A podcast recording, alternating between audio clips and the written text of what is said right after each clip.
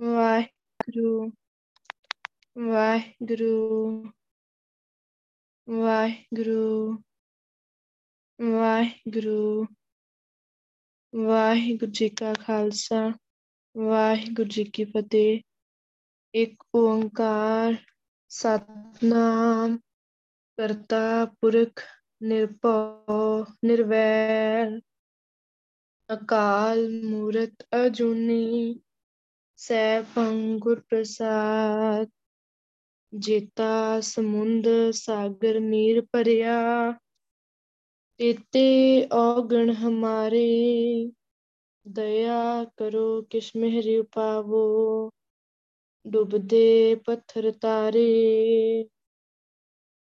ਕਿਰਪਾ ਕਰੋ ਦੀਨ ਕੇ ਦਾਤੇ ਮੇਰਾ ਗੁਣ ਅਵਗੁਣ ਨਾ ਵਿਚਾਰੋ ਕੋਈ।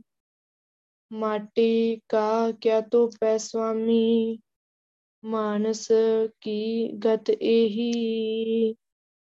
ਸੋ ਕਹੋ ਟਲ ਗੁਰ ਸੇਵੀਐ ਅਹਨਸ ਸਹਿਜ ਸੁਪਾਏ। ਦਰਸ਼ਨ ਪਰਸੈ ਗੁਰੂ ਕੈ ਜਨਮ ਮਰਨ ਦੁਖ ਜਾਏ। ਦਰਸ਼ਨ ਪਰਸੈ ਗੁਰੂ ਕੈ ਜਨਮ ਮਰਨ ਦੁਖ ਜਾਏ। ਧੰਨ ਵਾਹਿਗੁਰੂ ਸਾਹਿਬ ਜੀ। ਬਿਹਾਗੜਾ ਮਹਿਲਾ ਪੰਜਵਾਂ। ਕਰ ਕਿਰਪਾ ਗੁਰ ਪਾਰ ਬ੍ਰਹਮ ਪੂਰੇ। ਅਨਦਿਨ ਨਾਮ ਵਖਾਣਾ ਰਾਮ। ਅੰਮ੍ਰਿਤ ਬਾਣੀ ਉਚਰਾਂ ਹਰ ਜਸ। ਮਿੱਠਾ ਲਾਗੈ ਤੇਰਾ ਭਾਣਾ ਰਾਮ। ਕਰ ਦਇਆ ਮਇਆ ਗੋਪਾਲ ਗੋਬਿੰਦ ਕੋਇ ਨਾਹੀ ਤੁਝ ਬਿਨਾ। ਸਮਰੱਥ ਅਗੱਥ ਅਪਾਰ ਪੂਰਨ ਜਿਉ ਤਨ ਧਨ ਤੁਮ ਮਨਾ। ਮੂਰਖ ਮੁਗਧ ਅਨਾਥ ਚੰਚਲ ਬਲਹੀਨ ਨੀਚ ਅਜਾਣਾ। ਬਿਨਵੰਤ ਨਾਨਕ ਸ਼ਰਨ ਤੇਰੀ ਰੱਖ ਲਿਓ ਆਵਣ ਜਾਣਾ। ਮੂਰਖ ਮੁਗਧ ਅਨਾਥ ਚੰਚਲ ਬਲਹੀਨ ਨੀਚ ਅਜਾਣਾ। ਬਿਨਵੰਤ ਨਾਨਕ ਸ਼ਰਨ ਤੇਰੀ ਰੱਖ ਲਿਓ ਆਵਣ ਜਾਣਾ। ਵਾਹਿਗੁਰੂ ਜੀ ਕਾ ਖਾਲਸਾ, ਵਾਹਿਗੁਰੂ ਜੀ ਕੀ ਫਤਿਹ। ਚਬਰ ਸ਼ਤਰ ਤਖਤ ਦੇ ਮਾਲਕ, ਜਗਦੀ ਜੋਤ, ਜੁਗੋ ਜੁਗ ਅਟਲ, ਦਸਾਂ ਪਾਤਸ਼ਾਹੀਆਂ ਦੀ ਆਤਮਕ ਜੋਤ, ਧੰਨ ਧੰਨ ਧੰਨ ਸਾਹਿਬ ਸ਼੍ਰੀ ਗੁਰੂ ਗ੍ਰੰਥ ਸਾਹਿਬ ਜੀ ਨੇ ਸਾਡੇ ਸਭ ਤੇ ਆਪਣੀ ਅਪਾਰ ਬਖਸ਼ਿਸ਼ ਕੀਤੀ ਆ, ਮਿਹਰਮਤ ਕੀਤੀ ਆ। ਧੰਨ ਸ਼੍ਰੀ ਗੁਰੂ ਗ੍ਰੰਥ ਸਾਹਿਬ ਜੀ ਨੇ ਸਾਨੂੰ ਹਰ ਰੋਜ਼ ਦੀ ਤਰ੍ਹਾਂ ਇੱਕ ਸੰਗਤੀ ਰੂਪ ਵਿੱਚ ਇਕੱਠੇ ਕਰਕੇ, ਇਕੱਤਰ ਕਰਕੇ ਸਾਨੂੰ ਬਾਣੀ ਦੇ ਵਿਚਾਰ ਬਖਸ਼ਣ ਜਾ ਰਹੇ ਆ। ਸੋ ਗੁਰੂ ਪਾਤਸ਼ਾਹ ਦਾ ਕੋਟਾਨ ਕੋਟ ਸ਼ੁਕਰ ਆ ਕਿ ਧੰਨ ਸ਼੍ਰੀ ਗੁਰੂ ਗ੍ਰੰਥ ਸਾਹਿਬ ਜੀ ਆਪ ਹੀ ਕਿਰਪਾ ਕਰਕੇ ਸਾਡੇ ਕੋਲੋਂ ਆਪਣਾ ਪਾਵਨ ਪਵਿੱਤਰ ਨਾਮ ਵੀ ਜਪਵਾ ਰਹੇ ਆ, ਸਾਨੂੰ ਸੰਗਤ ਬਖਸ਼ਦੇ ਆ, ਸੰਗਤ ਦੀ ਚਰਨ ਧੂੜ ਬਖਸ਼ਦੇ ਆ, ਸੰਗਤ ਵਿੱਚ ਬਿਠਾ ਕੇ ਸਿਮਰਨ ਕਰਵਾਉਂਦੇ ਆ, ਸੁਰਤੀ ਲਗਵਾਉਂਦੇ ਆ। ਸੋ ਹਰ ਰੋਜ਼ ਸਾਨੂੰ ਦੋ ਟਾਈਮ ਬਾਣੀ ਦੇ ਵਿਚਾਰ ਵੀ ਸੰਗਤੀ ਰੂਪ ਵਿੱਚ ਬਿਠਾ ਕੇ ਸਾਨੂੰ ਦਿੰਦੇ ਆ, ਦੇ ਰਹੇ ਆ। ਸੋ ਧੰਨ ਸ਼੍ਰੀ ਗੁਰੂ ਗ੍ਰੰਥ ਸਾਹਿਬ ਜੀ ਦਾ ਇਹਨਾਂ ਬਖਸ਼ਿਸ਼ਾਂ ਦੇ ਲਈ ਅਸੀਂ ਹਮੇਸ਼ਾ ਹੀ ਸ਼ੁਕਰ ਕਰਨਾ ਕਿ ਗੁਰੂ ਪਾਤਸ਼ਾਹ ਆਪ ਜੀ ਦਾ ਬਹੁਤ ਬਹੁਤ ਸ਼ੁਕਰ ਆ। ਤੁਸੀਂ ਸਾਡੇ ਸਭ ਤੇ ਇੰਨੀ ਬਖਸ਼ਿਸ਼ ਕੀਤੀ, ਇੰਨੀ ਮਿਹਰ ਕੀਤੀ ਕਿ ਤੁਸੀਂ ਜਿਹੜੀਆਂ ਦਾਤਾਂ, ਜਿਹੜਾ ਹੀਰਿਆਂ ਦਾ ਹਾਰ ਆ, ਇਹ ਆਪ ਹੀ ਕਿਰਪਾ ਕਰਕੇ ਤੁਸੀਂ ਸਾਡੇ ਸਭ ਦੇ ਗਲ ਵਿੱਚ ਪਾ ਰਹੇ ਆ। ਹਰ ਰੋਜ਼ ਸਾਡੀ ਝੋਲੀ ਵਿੱਚ ਇੰਨੀਆਂ ਉੱਚੀਆਂ ਦਾਤਾਂ ਪਾ ਰਹੇ ਆ। ਸੋ ਧੰਨ ਸ਼੍ਰੀ ਗੁਰੂ ਗ੍ਰੰਥ ਸਾਹਿਬ ਜੀ ਦਾ ਕੋਟਾਨ ਕੋਟ ਸ਼ੁਕਰ ਆ। ਜਿਹੜਾ ਸ਼ਬਦ ਧੰਨ ਸ਼੍ਰੀ ਗੁਰੂ ਗ੍ਰੰਥ ਸਾਹਿਬ ਜੀ ਨੇ ਸਾਨੂੰ ਅੱਜ ਬਾਣੀ ਦੇ ਵਿਚਾਰ ਦੇ ਲਈ ਬਖਸ਼ਿਸ਼ ਕੀਤਾ ਆ, ਇਹ ਬਿਹਾਗੜਾ ਰਾਗ ਦੇ ਅੰਦਰ ਪੰਜਵੇਂ ਪਾਤਸ਼ਾਹ ਸ਼ਹੀਦਾਂ ਦੇ ਸਰਤਾਜ ਧੰਨ ਧੰਨ ਸ਼੍ਰੀ ਗੁਰੂ ਅਰਜਨ ਦੇਵ ਜੀ ਦੀ ਰਚਨਾ ਦੁਆਰਾ ਉਚਾਰਿਤ ਕੀਤਾ ਗਿਆ ਸ਼ਬਦ ਆ ਅਤੇ ਧੰਨ ਧੰਨ ਧੰਨ ਸਾਹਿਬ ਸ਼੍ਰੀ ਗੁਰੂ ਗ੍ਰੰਥ ਸਾਹਿਬ ਜੀ ਦੇ ਪਾਵਨ ਪਵਿੱਤਰ ਅੰਗ 543 ਅਤੇ 544 ਉੱਪਰ ਸਪਾਈਮਾਨ ਹੈ। ਸ਼ਬਦ ਦੇ ਵਿੱਚ ਰਹਾਉ ਦੀ ਤੁਕ ਨਹੀਂ ਆ। ਸੋ ਸ਼ਬਦ ਦੀ ਸ਼ੁਰੂਆਤ ਤੋਂ ਆਪਾਂ ਸ਼ਬਦ ਦੀ ਵਿਚਾਰ ਕਰਾਂਗੇ। ਸ਼ਬਦ ਦੀ ਸ਼ੁਰੂਆਤ ਵਿੱਚ ਗੁਰੂ ਸਾਹਿਬ ਜੀ ਕਹਿ ਰਹੇ ਆ, ਕਰ ਕਿਰਪਾ ਗੁਰ ਪਾਰ ਬ੍ਰਹਮ ਪੂਰੇ ਅਨਦਿਨ ਨਾਮ ਵਖਾਣਾ ਰਾਮ। ਕਰ ਕਿਰਪਾ ਗੁਰ ਪਾਰ ਬ੍ਰਹਮ ਪੂਰੇ, ਕਹਿੰਦੇ ਕਿ ਹੇ ਪਾਰ ਬ੍ਰਹਮ ਵਾਹਿਗੁਰੂ, ਕਰ ਕਿਰਪਾ ਗੁਰ ਪਾਰ ਬ੍ਰਹਮ ਪੂਰੇ, ਕਿ ਹੇ ਮੇਰੇ ਵਾਹਿਗੁਰੂ, ਹੇ ਪ੍ਰਮਾਤਮਾ ਕਰ ਕਿਰਪਾ ਮੇਰੇ ਉੱਤੇ, ਕਿਰਪਾ ਕਰ ਮੇਰੇ ਉੱਪਰ, ਆਪਣੀ ਮਿਹਰ ਕਰ, ਆਪਣੀ ਬਖਸ਼ਿਸ਼ ਕਰ, ਅਨਦਿਨ ਨਾਮ ਵਖਾਣਾ ਰਾਮ, ਤਾਂ ਕਿ ਮੈਂ ਦਿਨ ਰਾਤ ਹਰ ਵੇਲੇ ਤੇਰਾ ਨਾਮ ਜਪਦਾ ਰਹਾ, ਹਰ ਵੇਲੇ ਤੇਰਾ ਨਾਮ ਉਚਾਰਦਾ ਰਹਾ, ਵਾਹਿਗੁਰੂ ਬੋਲਦਾ ਰਹਾ। ਅਨਦਿਨ ਭਾਵ ਕਿ ਦਿਨ ਰਾਤ, ਹਰ ਵੇਲੇ 24 ਘੰਟੇ। ਸਾਸ ਗਰਾਸ ਤੇ ਆਈ ਮੇਰਾ ਹਰ ਹਰ, ਸੋ ਗੁਰਸਿੱਖ ਗੁਰੂ ਮਨ ਭਾਵੈ। 8 ਪਹਿਰ ਸਿਮਰੋ ਤਿਸ ਰਸਨਾ। ਗੁਰੂ ਪਾਤਸ਼ਾਹ ਨੇ ਬਾਣੀ ਵਿੱਚ ਕਿੰਨੀ ਵਾਰ ਲਿਖਿਆ ਕਿ 8 ਪਹਿਰ ਵਾਹਿਗੁਰੂ ਦਾ ਨਾਮ ਜਪਣਾ ਹੈ, ਦਿਨ ਰਾਤ ਵਾਹਿਗੁਰੂ ਦਾ ਨਾਮ ਜਪਣਾ ਹੈ, ਹਰ ਸਵਾਸ ਨਾਲ, ਹਰ ਗਿਰਾਹੀ ਨਾਲ ਵਾਹਿਗੁਰੂ ਦਾ ਨਾਮ ਜਪਣਾ ਹੈ। ਅਨਦਿਨ ਭਗਤ ਕਰੇ ਦਿਨ ਰਾਤੀ, ਅਨਦਿਨ ਸੱਚ ਸਲਾਹਣਾ, ਸੱਚੇ ਕੇ ਗੁਣ ਗਾਓ। ਦਿਨ ਰਾਤ ਵਾਹਿਗੁਰੂ ਦੀ ਭਗਤੀ ਕਰਨੀ ਆ, ਦਿਨ ਰਾਤ ਉਸ ਸੱਚੇ ਵਾਹਿਗੁਰੂ ਨੂੰ ਸਲਾਉਣਾ ਆ, ਸੱਚੇ ਵਾਹਿਗੁਰੂ ਦਾ ਨਾਮ ਜਪਣਾ ਆ, ਉਹਦੇ ਗੁਣ ਗਾਉਣੇ ਆ, ਕਿਉਂਕਿ ਵਾਹਿਗੁਰੂ ਦਾ ਨਾਮ ਜਪਣ ਦੇ ਨਾਲ ਹੀ ਸਾਡੇ ਅੰਦਰੋਂ ਸਾਰੇ ਵਿਕਾਰ ਖਤਮ ਹੋਣੇ ਆ। ਭੈੜੀ ਜਿਹੜੀ ਗੰਦੀ ਮੈਲ ਆ, ਵਿਕਾਰਾਂ ਦੀ ਮੈਲ ਮਨ ਨੂੰ ਲੱਗੀ ਹੋਈ ਆ, ਉਹ ਸਾਰੀ ਕਿਵੇਂ ਖਤਮ ਹੋਣੀ ਆ? ਵਾਹਿਗੁਰੂ ਦੇ ਨਾਮ ਦੇ ਨਾਲ ਹੀ ਹੋਣੀ ਆ। ਤੋ ਕਹਿੰਦੇ ਕਰ ਕਿਰਪਾ ਗੁਰ ਪਾਰ ਬ੍ਰਹਮ ਪੂਰੇ, ਅਨਦਿਨ ਨਾਮ ਵਖਾਣਾ ਰਾਮ, ਕਿ ਹੇ ਪਾਰ ਬ੍ਰਹਮ ਵਾਹਿਗੁਰੂ। ਪਾਰ ਬ੍ਰਹਮ ਭਾਵ ਕਿ ਜਿਹੜਾ ਸਭ ਤੋਂ ਵੱਡਾ ਆ, ਸਭ ਤੋਂ ਉੱਚਾ ਆ, ਜਿਹਦੇ ਤੋਂ ਉੱਪਰ ਕੋਈ ਹੋਰ ਹੈ ਹੀ ਨਹੀਂ ਆ। ਕਹਿੰਦੇ ਕਿ ਹੇ ਪਾਰ ਬ੍ਰਹਮ ਵਾਹਿਗੁਰੂ, ਕਿਰਪਾ ਕਰ ਮੇਰੇ ਉੱਪਰ, ਬਖਸ਼ਿਸ਼ ਕਰ ਕਿ ਮੈਂ ਦਿਨ ਰਾਤ ਤੇਰਾ ਨਾਮ ਜਪਦਾ ਰਹਾ, ਤੇਰੀ ਭਗਤੀ ਕਰਦਾ ਰਹਾ। ਅੰਮ੍ਰਿਤ ਬਾਣੀ ਉਚਰਾ, ਹਰ ਜਸ ਮਿੱਠਾ ਲਾਗੈ ਤੇਰਾ ਭਾਣਾ ਰਾਮ। ਮੇਰੇ ਤੇ ਕਿਰਪਾ ਕਰ ਕਿ ਮੈਂ ਤੇਰੀ ਅੰਮ੍ਰਿਤਮਈ ਬਾਣੀ ਨੂੰ ਉਚਾਰਦਾ ਰਹਾ,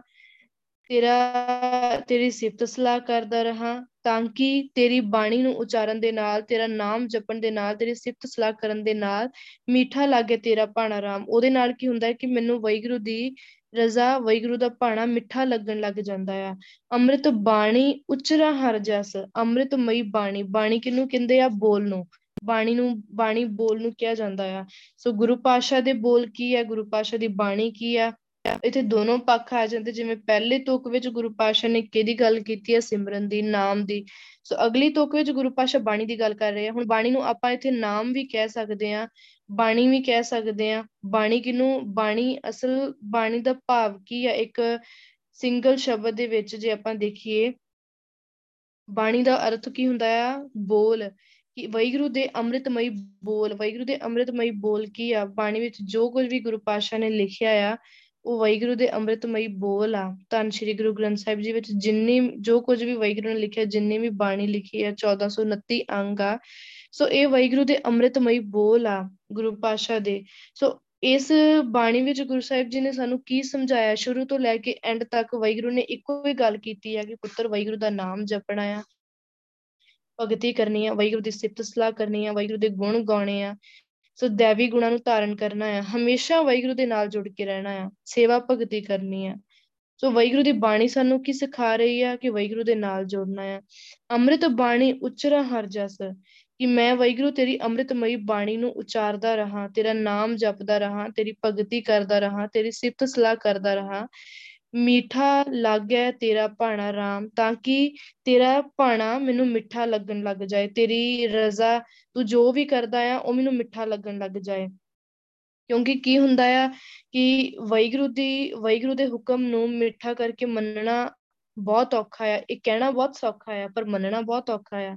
ਸੋ ਇਹ ਸਭ ਕੁਛ ਕਿਵੇਂ ਹੁੰਦਾ ਆ? ਸਾਰੀ ਗਾਈਡੈਂਸ ਸਾਨੂੰ ਕਿੱਥੋਂ ਮਿਲਦੀ ਆ? ਵਾਹਿਗੁਰੂ ਦੀ ਬਾਣੀ ਤੋਂ। ਅੰਮ੍ਰਿਤ ਬਾਣੀ, ਵਾਹਿਗੁਰੂ ਦੀ ਜਿਹੜੀ ਅੰਮ੍ਰਿਤਮਈ ਬਾਣੀ ਆ ਨਾ, ਉਹ ਸਾਡੀ, ਅੰਮ੍ਰਿਤ ਦਾ ਭਾਵ ਕੀ ਹੈ? ਕਿ ਜਿਹੜੀ ਸਾਡੀ ਜੀਵਾਤਮਾ ਨੂੰ ਜਗਾ ਦੇ, ਜਿਹੜੀ ਸਾਡੀ ਜੀਵਾਤਮਾ ਨੂੰ ਜਾਗ੍ਰਿਤ ਕਰ ਦੇਵੇ। ਤੇ ਬਾਣੀ ਇੱਕ ਐਸੀ ਚੀਜ਼ ਆ ਜਿਹਨੇ ਸਾਡੀ ਜੀਵਾਤਮਾ ਨੂੰ ਜਗਾਉਣਾ ਆ। ਜਦੋਂ ਪਹਿਲਾਂ ਅਸੀਂ ਵਾਹਿਗੁਰੂ ਦੇ, ਜਦੋਂ ਅਸੀਂ ਧੰਨ ਸ਼੍ਰੀ ਗੁਰੂ ਗ੍ਰੰਥ ਸਾਹਿਬ ਜੀ ਦੀ ਹਜ਼ੂਰੀ ਵਿੱਚ 5 ਪਿਆਰਿਆਂ ਪਾਸੋਂ ਅੰਮ੍ਰਿਤ ਦੀ ਦਾਤ ਲੈਂਦੇ ਹਾਂ, 5 ਪਿਆਰਿਆਂ ਦਾ ਹੱਥ ਸਿਰ ਤੇ ਆਉਂਦਾ ਆ, ਅੰਮ੍ਰਿਤ ਅੰਦਰ ਜਾਂਦਾ ਆ, ਉਦੋਂ ਸਾਡੀ ਜੀਵਾਤਮਾ ਨੂੰ ਖੁਰਾਕ ਮਿਲਦੀ ਆ, ਸਾਡੀ ਜੀਵਾਤਮਾ ਨੂੰ ਆਉਂਦੀ ਆ। ਫਿਰ ਜੇ ਅਸੀਂ ਕੰਟੀਨਿਊਸਲੀ ਹਮੇਸ਼ਾ ਲਈ ਚਾਹੁੰਦੇ ਆ ਕਿ ਸਾਡੀ ਜੀਵਾਤਮਾ ਜਾਗਰਤ ਰਹੇ, ਅਸੀਂ ਹਮੇਸ਼ਾ ਲਈ ਸਦੀਵੀ, ਸਾਰੀ ਉਮਰ, ਰਹਿੰਦੇ ਸਵਾਸ ਤੱਕ ਮਾਇਆ ਤੋਂ, ਵਿਕਾਰਾਂ ਤੋਂ ਬਚ ਕੇ ਰਹਿ ਸਕੀਏ, ਤਾਂ ਉਹਦੇ ਲਈ ਕੀ ਕਰਨਾ ਪੈਣਾ ਹੈ? ਸਾਨੂੰ ਬਾਣੀ ਦੇ ਨਾਲ ਜੁੜਨਾ ਪੈਣਾ ਆ, ਨਾਮ ਦੇ ਨਾਲ ਜੁੜਨਾ ਪੈਣਾ ਆ। ਬਾਣੀ ਨੇ ਸਾਨੂੰ ਗਾਈਡ ਕਰਨਾ ਆ, ਬਾਣੀ ਨੇ ਸਾਡੀ ਜੀਵਾਤਮਾ ਨੂੰ ਹਿਲਾ ਕੇ ਰੱਖਣਾ ਆ, ਸਾਡੀ ਜੀਵਾਤਮਾ ਨੂੰ ਹੁਲਾਰਾ ਦਿੰਦੇ ਰਹਿਣਾ ਆ। ਗੁਰ ਕੀ ਸਾਖੀ ਅੰਮ੍ਰਿਤ ਬਾਣੀ ਪੀਵਤ ਹੀ ਪ੍ਰਵਾਨ ਭਇਆ, ਕਿ ਜਿੰਨੇ ਵੀ आत्मक जीवन देने वाली गुर की साखी सिक्ख्या देने वाली आत्मक जीवन देने वाली बाणी का रस पीता ना ਪੀਵਤ ਹੀ ਪ੍ਰਵਾਨ ਪਿਆ। ਉਹਨੇ ਪੀਂਦਿਆਂ ਸਾਰ ਹੀ ਵਾਹਿਗੁਰੂ ਨੇ ਉਹਨੂੰ ਪ੍ਰਵਾਨ ਕਰ ਲੈਣਾ ਹੈ, ਵਾਹਿਗੁਰੂ ਨੇ ਉਹਨੂੰ ਕਬੂਲ ਕਰ ਲੈਣਾ ਆ। ਕਿਹੜੀ ਬਾਣੀ? ਜਿਹਨੇ ਸਾਡੀ ਜੀਵਾਤਮਾ ਨੂੰ ਜਾਗਰਤ ਕਰਨਾ ਹੈ, ਜਿਹਨੇ ਸਾਨੂੰ ਹਮੇਸ਼ਾ ਸਹੀ ਸਿੱਖਿਆ ਦੇਣੀ ਹੈ, ਸਹੀ ਜੀਵਨ ਜਾਂਚ ਦੇਣੀ ਹੈ, ਜੀਵਨ ਜਿਉਣ ਦਾ ਢੰਗ ਦੱਸਣਾ ਹੈ। ਗੁਰਮੁਖ ਬਾਣੀ ਅਕੜ ਕੜਾਵੇ। ਜਿਹੜਾ ਬੰਦਾ ਕਦੀ ਘੜਿਆ ਹੀ ਨਹੀਂ ਜਾ ਸਕਦਾ, ਜਿਹੜੇ ਬੰਦੇ ਨੂੰ ਕਦੀ ਮੋੜਿਆ ਹੀ ਨਹੀਂ ਜਾ ਸਕਦਾ, ਇਹੋ ਜਿਹੇ ਬੰਦਾ ਜਿਹਨੂੰ ਅਸੀਂ ਕਦੀ ਵਾਹਿਗੁਰੂ ਤੇ ਲੜ ਲਾ ਹੀ ਨਹੀਂ ਸਕਦੇ। ਆਪਾਂ ਕਹਿੰਦੇ ਆ ਨਾ ਕਿ ਸਾਡੀ ਲਾਈਫ ਵਿੱਚ ਅਸੀਂ ਕਿਤੇ ਕਈ ਵਾਰ ਦੇਖਿਆ ਹੋਊਗਾ, ਹਜ਼ਾਰ ਵਾਰ ਇਹ ਚੀਜ਼ ਦੇਖੀ ਹੋਊਗੀ ਕਿ ਕਿਸੇ ਵੀ ਬੰਦੇ ਦੀ ਗੱਲ ਕਰੀਏ ਨਾ ਕਿ ਭਾਈ ਇਹਦੇ ਨਾਲ ਗੱਲ ਕਰਦੇ ਆ ਜਾਂ ਇਹਦੇ ਨਾਲ ਗੱਲ ਕਰੋ, ਇਹਨੂੰ ਵਾਹਿਗੁਰੂ ਦੀ ਕੋਈ ਗੱਲ ਦੱਸੋ, ਤੇ ਕਈ ਬੰਦੇ ਅੱਗੇ ਏਦਾਂ ਕਹਿੰਦੇ ਕਿ ਇਹ ਬੰਦਾ ਇਹ ਨੀ ਜੁੜ ਸਕਦਾ ਵਾਹਿਗੁਰੂ ਦੇ ਨਾਲ, ਇਹਦਾ ਜੁੜਨਾ ਨਾਮੁਮਕਿਨ ਆ, ਇਹ ਵਾਹਿਗੁਰੂ ਦੇ ਨਾਲ ਜੁੜ ਹੀ ਨੀ ਸਕਦਾ, ਇਹ ਰੱਬ ਦਾ ਨਾਮ ਜਪ ਹੀ ਨੀ ਸਕਦਾ, ਇਹ ਅੰਮ੍ਰਿਤ ਛਕ ਹੀ ਨੀ ਸਕਦਾ। ਮਤਲਬ ਕਿ ਇਹ ਬੰਦੇ ਨੂੰ ਸਮਝਾਇਆ ਹੀ ਨਹੀਂ ਜਾ ਸਕਦਾ, ਅਕਾੜਾ ਇਹਨੂੰ ਘੜਿਆ ਜਾ ਹੀ ਨਹੀਂ ਸਕਦਾ ਵਾਹਿਗੁਰੂ ਦੇ ਹਿਸਾਬ ਦੇ ਨਾਲ। ਵਾਹਿਗੁਰੂ ਦੇ ਇਸ ਜੀਵਨ ਜਾਚ ਜਿਹੜੀ ਗੁਰੂ ਪਾਤਸ਼ਾਹ ਸਾਨੂੰ ਦਿੰਦੇ ਆ, ਇਹਦੇ ਵਿੱਚ ਉਹਨੂੰ ਘੜਿਆ ਹੀ ਨਹੀਂ ਜਾ ਸਕਦਾ। ਪਰ ਇੱਥੇ ਗੁਰੂ ਪਾਤਸ਼ਾਹ ਕੀ ਕਹਿ ਰਹੇ? ਗੁਰਮੁਖ ਬਾਣੀ ਅਕੜ ਕੜਾਵੇ। ਜਿਹੜੀ ਵਾਹਿਗੁਰੂ ਦੀ ਬਾਣੀ ਆ ਨਾ, ਇਹ ਉਸ ਅਕੜ ਬੰਦੇ ਨੂੰ ਵੀ ਕੱਢ ਦਿੰਦੀ ਆ, ਉਸ ਅਮੋੜ ਬੰਦੇ ਨੂੰ ਵੀ ਮੋੜ ਲੈਂਦੀ ਆ ਜਿਹੜਾ ਕਦੀ ਮੋੜ ਹੀ ਨਹੀਂ ਸਕਦਾ, ਜਿਹੜਾ ਕਦੀ ਵਾਹਿਗੁਰੂ ਦੇ ਨਾਲ ਜੋੜ ਹੀ ਨਹੀਂ ਸਕਦਾ। ਅੰਮ੍ਰਿਤ ਬਾਣੀ ਹਰ ਹਰ ਤੇਰੀ, ਸੁਣ ਸੁਣ ਹੋਵੇ ਪਰਮਗਤ ਮੇਰੀ। ਜਲਨ ਬੁਝੀ ਸੀਤਲ ਹੋਏ ਮਨੁਆ, ਸਤਿਗੁਰ ਕਾ ਦਰਸ਼ਨ ਪਾਏ ਜਿਉ। ਕਿ ਵਾਹਿਗੁਰੂ ਦੀ ਬਾਣੀ ਅੰਮ੍ਰਿਤਮਈ ਆ, ਜੀਵਾਤਮਾ ਨੂੰ ਜਾਗਰਤ ਕਰਨ ਵਾਲੀ ਆ। ਸੁਣ ਸੁਣ ਹੋਵੇ ਪਰਮਗਤ ਮੇਰੀ। ਜਦੋਂ ਜਦੋਂ ਅਸੀਂ ਵਾਹਿਗੁਰੂ ਦੀ ਉਚਾਰੀ ਹੋਈ ਬਾਣੀ ਨੂੰ ਸੁਣਾਂਗੇ, ਮੁੜ ਮੁੜ ਕੇ ਬਾਰ ਬਾਰ ਸੁਣਦੇ ਜਾਵਾਂਗੇ, ਸੁਣ ਸੁਣ ਹੋਵੇ ਪਰਮਗਤ ਮੇਰੀ, ਉਹਦੇ ਨਾਲ ਕੀ ਹੋਣਾ ਆ ਕਿ ਜਿਹੜੀ ਆਤਮਕ ਅਵਸਥਾ ਆ ਉਹਦੀ ਉਹਨੇ ਹੋਰ ਉੱਚੇ ਜਾਣਾ ਆ, ਆਤਮਕ ਅਵਸਥਾ ਦਾ ਹੋਰ ਲੈਵਲ ਬਣਨਾ ਆ, ਬਖਸ਼ਿਸ਼ ਵਧਣੀ ਆ। ਸੋ ਜੀਵਨ ਦੇ ਵਿੱਚ ਹੋਰ ਨਿਖਾਰ ਆਉਂਦਾ ਜਾਣਾ ਆ, ਜੀਵਨ ਜਾਂਚ ਦੇ ਵਿੱਚ ਨਿਖਾਰ ਆਉਂਦਾ ਜਾਣਾ ਆ। ਸੋ ਇਹ ਖੇਡ ਕਿੱਥੋਂ ਸ਼ੁਰੂ ਹੁੰਦੀ ਆ? ਬਾਣੀ ਤੋਂ। ਬਾਣੀ ਦੇ ਨਾਲ ਜੁੜਾਂਗੇ, ਬਾਣੀ ਨੂੰ ਹਮੇਸ਼ਾ ਉਚਾਰਾਂਗੇ, ਸਾਨੂੰ ਗੁਰੂ ਪਾਤਸ਼ਾਹ ਗਾਈਡ ਕਰਨਗੇ, ਸਾਡੀ ਜੀਵਾਤਮਾ ਨੂੰ ਹੁਲਾਰਾ ਮਿਲਦਾ ਰਹੂਗਾ। ਉਸ ਤੋਂ ਬਾਅਦ ਹੀ ਅਸੀਂ ਵਾਹਿਗੁਰੂ ਦੇ ਨਾਲ ਜੁੜ ਸਕਦੇ ਹਾਂ, ਵਾਹਿਗੁਰੂ ਦਾ ਨਾਮ ਜਪ ਸਕਦੇ ਹਾਂ, ਭਗਤੀ ਕਰ ਸਕਦੇ ਹਾਂ। ਅੰਮ੍ਰਿਤ ਬਾਣੀ ਉਚਰਾ ਹਰ ਜਸ, ਮਿੱਠਾ ਲਾਗੈ ਤੇਰਾ ਭਾਣਾ ਰਾਮ। ਕਿ ਗੁਰੂ ਪਾਤਸ਼ਾਹ ਮੇਰੇ ਤੇ ਕਿਰਪਾ ਕਰੋ, ਮੈਂ ਤੁਹਾਡਾ ਨਾਮ ਜਪਦਾ ਰਹਾ, ਦਿਨ ਰਾਤ ਵਾਹਿਗੁਰੂ ਬੋਲਦਾ ਰਹਾ, ਤੁਹਾਡੀ ਅੰਮ੍ਰਿਤਮਈ ਬਾਣੀ ਉਚਾਰਦਾ ਰਹਾ, ਤੁਹਾਡੀ ਸਿਫਤ ਸਲਾਹ ਕਰਦਾ ਰਹਾ, ਤੇ ਤਾਂ ਕਿ ਮਿੱਠਾ ਲਾਗੈ ਤੇਰਾ ਭਾਣਾ ਰਾਮ, ਤਾਂ ਕਿ ਮੈਨੂੰ ਤੁਹਾਡਾ ਭਾਣਾ, ਤੁਹਾਡਾ ਹਰ ਹੁਕਮ ਮਿੱਠਾ ਲੱਗੇ। ਕਰ ਦਇਆ ਮਇਆ ਗੋਪਾਲ ਗੋਬਿੰਦ, ਕੋਇ ਨਾਹੀ ਤੁਝ ਬਿਨਾ। ਕਰ ਦਇਆ ਮਇਆ ਗੋਪਾਲ ਗੋਬਿੰਦ, ਕਹਿੰਦੇ ਕਿ ਹੇ ਗੋਪਾਲ, ਹੇ ਗੋਬਿੰਦ ਵਾਹਿਗੁਰੂ, ਮੇਰੇ ਉੱਤੇ ਦਇਆ ਕਰ, ਮੇਰੇ ਉੱਤੇ ਬਖਸ਼ਿਸ਼ ਕਰ, ਮਇਆ ਮਤਲਬ ਕਿਰਪਾ ਕਰ, ਤਰਸ ਕਰ, ਕੋਇ ਨਾਹੀ ਤੁਝ ਬਿਨਾ, ਕਿਉਂਕਿ ਤੇਰੇ ਤੋਂ ਬਿਨਾ ਮੇਰਾ ਤਾਂ ਹੋਰ ਕੋਈ ਵੀ ਨਹੀਂ ਆ। ਕੋਇ ਨਾਹੀ ਤੁਝ ਬਿਨਾ ਮੇਰੇ ਸਤਿਗੁਰਾ, ਮੈਂ ਤੁਝ ਬਿਨ ਅਵਰ ਨਾ ਕੋਇ। ਹੇ ਵਾਹਿਗੁਰੂ, ਤੇਰੇ ਤੋਂ ਬਿਨਾਂ ਤਾਂ ਮੇਰਾ ਹੋਰ ਕੋਈ ਹੈ ਹੀ ਨਹੀਂ ਹੈ। ਤੁਝ ਬਿਨ ਕਵਨ ਹਮਾਰਾ, ਮੇਰੇ ਪ੍ਰੀਤਮ ਪ੍ਰਾਨ ਅਧਾਰਾ। ਵਾਹਿਗੁਰੂ, ਤੇਰੇ ਤੋਂ ਬਿਨਾਂ ਮੇਰਾ ਹੋਰ ਕੋਈ ਹੈ ਹੀ ਨਹੀਂ ਆ। ਕਰ ਕਿਰਪਾ, ਕਰ ਦਇਆ ਮਇਆ ਗੋਪਾਲ ਗੋਬਿੰਦ, ਕੋਇ ਨਾਹੀ ਤੁਝ ਬਿਨਾ। ਕਿ ਵਾਹਿਗੁਰੂ ਮੇਰੇ ਤੇ ਕਿਰਪਾ ਕਰ। ਜਿਹੜੀ ਉੱਪਰ ਗੱਲ ਕੀਤੀ ਹੈ ਕਿ ਗੁਰੂ ਪਾਤਸ਼ਾਹ ਜੀ ਕਿਰਪਾ ਕਰੋ, ਮੈਂ ਤੁਹਾਡਾ ਨਾਮ ਜਪਦਾ ਰਹਾ, ਤੁਹਾਡੀ ਬਾਣੀ ਉਚਾਰਾਂ, ਤੁਹਾਡੀ ਸਿਫਤ ਸਲਾਹ ਕਰਾਂ, ਤੁਹਾਡੀ ਭਗਤੀ ਕਰਾਂ, ਤਾਂ ਕਿ ਮੈਨੂੰ ਤੁਹਾਡਾ ਭਾਣਾ ਮਿੱਠਾ ਲੱਗਣ ਲੱਗ ਜਾਏ। ਸੋ ਵਾਹਿਗੁਰੂ, ਉਹ ਕਿਰਪਾ ਕਰਨੀ ਹੀ ਪੈਣੀ ਹੈ। ਕਰ ਦਇਆ ਮਇਆ ਗੋਪਾਲ ਗੋਬਿੰਦ, ਕੋਇ ਨਾਹੀ ਤੁਝ ਬਿਨਾ, ਤੁਝ ਬਿਨ ਕਵਨ ਹਮਾਰਾ। ਕਿ ਵਾਹਿਗੁਰੂ, ਤੇਰੇ ਤੋਂ ਬਿਨਾਂ ਮੇਰਾ ਹੋਰ ਹੈ ਹੀ ਕੌਣ ਆ, ਤੇਰੇ ਤੋਂ ਬਿਨਾਂ ਤਾਂ ਮੇਰਾ ਕੋਈ ਹੈ ਹੀ ਨਹੀਂ ਆ। ਇਸ ਕਰਕੇ ਮੇਰੇ ਤੇ ਕਿਰਪਾ ਕਰੋ, ਤਾਂ ਕਿ ਮੈਂ ਤੁਹਾਡਾ ਨਾਮ ਜਪਦਾ ਰਹਾ, ਤੁਹਾਡੀ ਭਗਤੀ ਕਰਦਾ ਰਹਾ, ਹਮੇਸ਼ਾ ਹਮੇਸ਼ਾ ਤੁਹਾਡੇ ਨਾਲ ਜੁੜਿਆ ਰਹਾ। ਸਮਰੱਥ ਅਗੱਥ ਅਪਾਰ ਪੂਰਨ, ਜੀਓ ਤਨ ਧਨ ਤੁਮ ਮਨਾ। ਕਹਿੰਦੇ ਕਿ ਹੇ ਸਮਰੱਥ ਵਾਹਿਗੁਰੂ, ਅਗੱਥ ਕਿਹਨੂੰ ਕਿਹਾ ਜਾਂਦਾ ਹੈ? ਅਗੱਥ ਮਤਲਬ ਅਕੱਥ, ਜਿਹਨੂੰ ਕਥਿਆ ਨਹੀਂ ਜਾ ਸਕਦਾ, ਜਿਹਦਾ ਸਰੂਪ, ਜਿਸ ਨੂੰ ਬਿਆਨ ਨਹੀਂ ਕੀਤਾ ਜਾ ਸਕਦਾ। ਅਪਾਰ ਭਾਵ ਕਿ ਬੇਅੰਤ, ਜਿਹੜਾ ਅੰਤ ਤੋਂ ਬਾਹਰ ਹੀ ਹੈ, ਜਿਹਦਾ ਕਦੀ ਅੰਤ ਨਹੀਂ ਪਾਇਆ ਜਾ ਸਕਦਾ। ਪੂਰਨ, ਜਿਹੜਾ ਸੰਪੂਰਨ ਆ, ਜਿਹਦੇ ਵਿੱਚ ਕੋਈ ਊਨਤਾ ਹੀ ਨਹੀਂ ਹੈ, ਕੋਈ ਘਾਟ ਵਾਧ ਨਹੀਂ ਹੈ। ਸੋ ਕਹਿੰਦੇ ਹੇ ਸਮਰੱਥ ਅਗਾਥ ਵਾਹਿਗੁਰੂ, ਬੇਅੰਤ ਵਾਹਿਗੁਰੂ, ਪੂਰਨ ਵਾਹਿਗੁਰੂ। ਜੀਓ ਤਨ ਧਨ ਤੁਮ ਮਨਾ, ਕਿ ਇਹ ਜਿਹੜਾ ਮੇਰੇ ਕੋਲ, ਮੇਰੀ ਜਿਹੜੀ ਮੇਰੇ ਕੋਲ ਜਿੰਦ ਆ, ਇਹ ਮਨ ਆ, ਇਹ ਤਨ ਆ, ਇਹ ਸਰੀਰ ਆ, ਧਨ ਆ, ਪੈਸਾ ਆ, ਸੋ ਇਹ ਸਭ ਕੁਛ ਤਾਂ ਤੁਹਾਡਾ ਹੀ ਦਿੱਤਾ ਹੋਇਆ ਹੈ। ਜੀਓ ਪ੍ਰਾਨ ਤਨ ਧਨ ਦੀਆ, ਦੀਨੇ ਰਸ ਭੋਗ ਗ੍ਰਹਿ ਮੰਦਰ ਰਥ ਅਸ ਦੀਏ ਰਚ ਭਲੇ ਸੰਜੋਗ। ਕਿ ਇਹ ਜਿਹੜੀ ਜਿੰਦ ਮਿਲੀ ਆ, ਇਹ ਸਰੀਰ ਮਿਲਿਆ, ਸਵਾਸ ਮਿਲਿਆ, ਪੈਸਾ ਮਿਲਿਆ ਆ, ਹੋਰ ਜੋ ਕੁਛ ਵੀ ਜਿੰਨੇ ਵੀ ਮੇਰੇ ਕੋਲ ਪਦਾਰਥ ਆ, ਜੋ ਕੁਛ ਵੀ ਮੇਰੀ ਜ਼ਿੰਦਗੀ ਦੇ ਵਿੱਚ ਹੈਗਾ ਆ, ਇਹ ਸਭ ਕੁਛ ਤਾਂ ਤੁਹਾਡਾ ਦਿੱਤਾ ਹੋਇਆ ਆ, ਸਭ ਕੁਛ ਤਾਂ ਤੁਹਾਡੀਆਂ ਦਿੱਤੀਆਂ ਹੋਈਆਂ ਦਾਤਾਂ ਆ। ਮੂਰਖ ਮੁਗਧ ਅਨਾਥ ਚੰਚਲ ਬਲਹੀਨ ਨੀਚ ਅਜਾਣਾ। ਪਰ ਵਾਹਿਗੁਰੂ ਮੈਂ ਤਾਂ ਬਹੁਤ ਮੂਰਖ ਹਾਂ, ਮੈਂ ਤਾਂ ਮੂਰਖ ਮੁਗਧ ਗਵਾਰ ਬੰਦਾ ਆ, ਅਨਾਥ ਹਾਂ, ਨਿਆਸਰਾ ਆ, ਚੰਚਲ ਆ, ਬਲਹੀਨ ਭਾਵ ਕਿ ਕਮਜ਼ੋਰ ਆ, ਨੀਵਾ ਆ, ਅਣਜਾਣ ਆ, ਮੂਰਖ ਆ। ਹਮ ਮੂਰਖ ਮੁਰਗਦ ਸ਼ਰਨਾਗਤੀ। ਕਿ ਵਾਹਿਗੁਰੂ ਮੈਂ ਮੂਰਖ ਕੀ ਕੇਤਕ ਬਾਤ ਹੈ, ਕਿ ਵਾਹਿਗੁਰੂ ਮੈਂ ਤਾਂ ਮੂਰਖ ਆ, ਕੋਟ ਅਪਰਾਧੀ ਤਰਿਆ ਰੇ। ਪਰ ਮੇਰੇ ਮੂਰਖ ਦੀ ਕਿਹੜੀ ਗੱਲ ਆ, ਮੇਰੇ ਵਰਗੇ ਤਾਂ ਹੋਰਾਂ ਨੂੰ ਤੁਸੀਂ ਕਰੋੜਾਂ ਪਾਪੀਆਂ ਨੂੰ ਤਾਰ ਦਿੱਤਾ ਆ। ਮੂਰਖ ਮੁਗਧ ਅਨਾਥ ਚੰਚਲ ਬਲਹੀਨ ਨੀਚ ਅਜਾਣਾ। ਕਿ ਵਾਹਿਗੁਰੂ ਮੈਂ ਮੂਰਖ ਹਾਂ, ਮੈਂ ਗਵਾਰ ਹਾਂ, ਨਿਆਸਰਾ ਹਾਂ, ਚੰਚਲ ਹਾਂ, ਕਮਜ਼ੋਰ ਹਾਂ, ਅਣਜਾਣ ਹਾਂ, ਨੀਵਾ ਹਾਂ। ਬਿਨਵੰਤ ਨਾਨਕ ਸ਼ਰਨ ਤੇਰੀ ਰੱਖ ਲਿਓ ਆਵਣ ਜਾਣਾ। ਕਿ ਵਾਹਿਗੁਰੂ ਇਹ ਨਾਨਕ ਬੇਨਤੀ ਕਰਦਾ ਆ ਕਿ ਮੈਂ ਹੁਣ ਤੇਰੀ ਸ਼ਰਨ ਵਿੱਚ ਆਇਆ ਆ ਤੇ ਮੈਨੂੰ ਰੱਖ ਲਾ, ਹੁਣ ਮੈਂ ਤੇਰੀ ਸ਼ਰਨ ਵਿੱਚ ਆ ਚੁੱਕਾ ਆ ਤੇ ਕਿਰਪਾ ਕਰਕੇ ਮੈਨੂੰ ਬਚਾ ਲਾ, ਆਉਣ ਜਾਣ ਦੇ ਗੇੜ ਤੋਂ, ਆਉਣ ਜਾਣ ਦੇ ਚੱਕਰ ਤੋਂ ਬਚਾ ਲਾ। ਹਮ ਮੂਰਖ ਮੁਗਧ ਸ਼ਰਨਾਗਤੀ ਕਰ ਕਿਰਪਾ ਮੇਲੇ ਹਰ ਸੋਏ। ਕਿ ਵਾਹਿਗੁਰੂ ਮੈਂ ਮੂਰਖ ਹਾਂ, ਮੁਗਧ ਹਾਂ, ਤੇਰੀ ਸ਼ਰਨ ਵਿੱਚ ਆ ਗਿਆ, ਹੁਣ ਮੈਨੂੰ ਬਚਾ ਲਾ ਆਪ ਹੀ ਇਸ ਆਉਣ ਜਾਣ ਦੇ ਚੱਕਰ ਤੋਂ, ਇਸ ਦੁਨੀਆ ਤੋਂ, ਜਨਮ ਮਰਨ ਦੇ ਗੇੜ ਤੋਂ ਬਚਾ ਲਾ ਤੇ ਮੈਨੂੰ ਵਾਹਿਗੁਰੂ ਦੇ ਨਾਲ ਮਿਲਾ ਦੇ। ਸਾਧ ਸ਼ਰਣੀ ਪਾਈਐ ਹਰ ਜੀਓ ਗੁਣ ਗਾਵੇ ਹਰ ਨੀਤਾ ਰਾਮ। ਕਹਿੰਦੇ ਸਾਧ ਸ਼ਰਣੀ ਪਾਈਐ ਹਰ ਜੀਓ, ਕਿ ਸਾਧੇ ਭਾਵ ਸੰਗਤ, ਸਾਧ ਭਾਵ ਗੁਰਸਿੱਖ, ਸੋ ਗੁਰਸਿੱਖਾਂ ਦੀ ਸ਼ਰਨ ਦੇ ਵਿੱਚ ਪਿਆ ਗੁਣ ਗਾਵੇ ਹਰ ਨੀਤਾ ਰਾਮ। ਸਾਧੇ ਸ਼ਰਣੀ ਪਾਈਐ ਹਰ ਜੀਓ, ਗੁਰਸਿੱਖਾਂ ਦੀ ਸ਼ਰਨ ਵਿੱਚ ਪਿਆ ਭਾਵ ਸੰਗਤ ਦੀ ਸ਼ਰਨ ਵਿੱਚ ਪਿਆ, ਸੰਗਤ ਵਿੱਚ ਜਾਇਆ। ਪਾਈਏ ਹਰ ਜੀਓ, ਉਹ ਵਾਹਿਗੁਰੂ ਮਿਲ ਪੈਂਦਾ ਆ, ਵਾਹਿਗੁਰੂ ਦਾ ਮਿਲਾਪ ਹੋ ਜਾਂਦਾ ਆ। ਕਿਉਂਕਿ ਸਾਧੇ ਸ਼ਰਣੀ ਭਾਵ ਸਾਧੇ ਇੱਥੇ ਕਿਹਨੂੰ ਕਿਹਾ ਗਿਆ, ਗੁਰਸਿੱਖਾਂ ਨੂੰ। ਸੋ ਗੁਰਸਿੱਖਾਂ ਦੇ ਇਕੱਠ ਨੂੰ ਕੀ ਕਿਹਾ ਜਾਂਦਾ ਹੈ, ਸੰਗਤ। ਸੰਗਤ ਕਿਹਨੂੰ ਕਹਿੰਦੇ ਆ, ਜਿੱਥੇ ਗੁਰਸਿੱਖ ਬੈਠ ਕੇ ਵਾਹਿਗੁਰੂ ਦਾ ਨਾਮ ਜਪ ਰਹੇ ਹੋਣ। ਸੋ ਕਹਿੰਦੇ ਵਾਹਿਗੁਰੂ ਹੁਣ ਮੈਂ ਸੰਗਤ ਦੀ ਸ਼ਰਨ ਵਿੱਚ ਪੈ ਚੁੱਕਾ, ਹੁਣ ਮੈਂ ਸੰਗਤ ਵਿੱਚ ਆ ਚੁੱਕਾ ਆ, ਮੈਨੂੰ ਸੰਗਤ ਮਿਲ ਗਈ ਆ। ਪਾਈਏ ਹਰ ਜੀਓ ਸਾਧੇ ਸ਼ਰਣੀ ਪਾਈਏ ਹਰ ਜੀਓ, ਕਹਿੰਦੇ ਇਹ ਜਿਹੜੀ ਸੰਗਤ ਆ ਨਾ, ਇਹਦੇ ਵਿੱਚ ਹੀ ਵਾਹਿਗੁਰੂ ਨੂੰ ਪਾਇਆ ਜਾ ਸਕਦਾ ਹੈ। ਸੰਗਤ ਵਿੱਚ ਬੈਠ ਕੇ ਹੀ ਸਾਨੂੰ ਵਾਹਿਗੁਰੂ ਦਾ ਮਿਲਾਪ ਹੋ ਸਕਦਾ ਆ। ਕਿਉਂਕਿ ਸੰਗਤ ਵਿੱਚ ਕੀ ਹੁੰਦਾ ਆ, ਸੰਗਤ ਵਿੱਚ ਗਏ ਆ, ਦੇਖਿਆ ਕਿ ਸਾਰੇ ਗੁਰਸਿੱਖ ਵਾਹਿਗੁਰੂ ਦਾ ਨਾਮ ਜਪ ਰਹੇ ਆ, ਸਾਰੇ ਵਾਹਿਗੁਰੂ ਦੀ ਸਿਫਤ ਸਲਾਹ ਕਰ ਰਹੇ, ਉੱਥੇ ਬਾਣੀ ਦੀ ਵਿਚਾਰ ਹੋ ਰਹੀ ਆ। ਸੋ ਸੰਗਤ ਵਿੱਚ ਜਾਈਦਾ ਆ, ਮਨ ਜਿਹਦਾ ਮਨ ਨਹੀਂ ਵੀ ਕਰਦਾ ਨਾ, ਉਹਦਾ ਮਨ ਵੀ ਸੰਗਤ ਵੱਲ ਦੇਖ ਕੇ ਕਰਦਾ ਹੈ ਕਿ ਮੈਂ ਵਾਹਿਗੁਰੂ ਦਾ ਨਾਮ ਜਪਾਂ, ਕਰਾਂ। ਉਹਦਾ ਮਨ ਵੀ ਭਗਤੀ ਕਰਨੀ ਚਾਹੀਦੀ ਹੈ।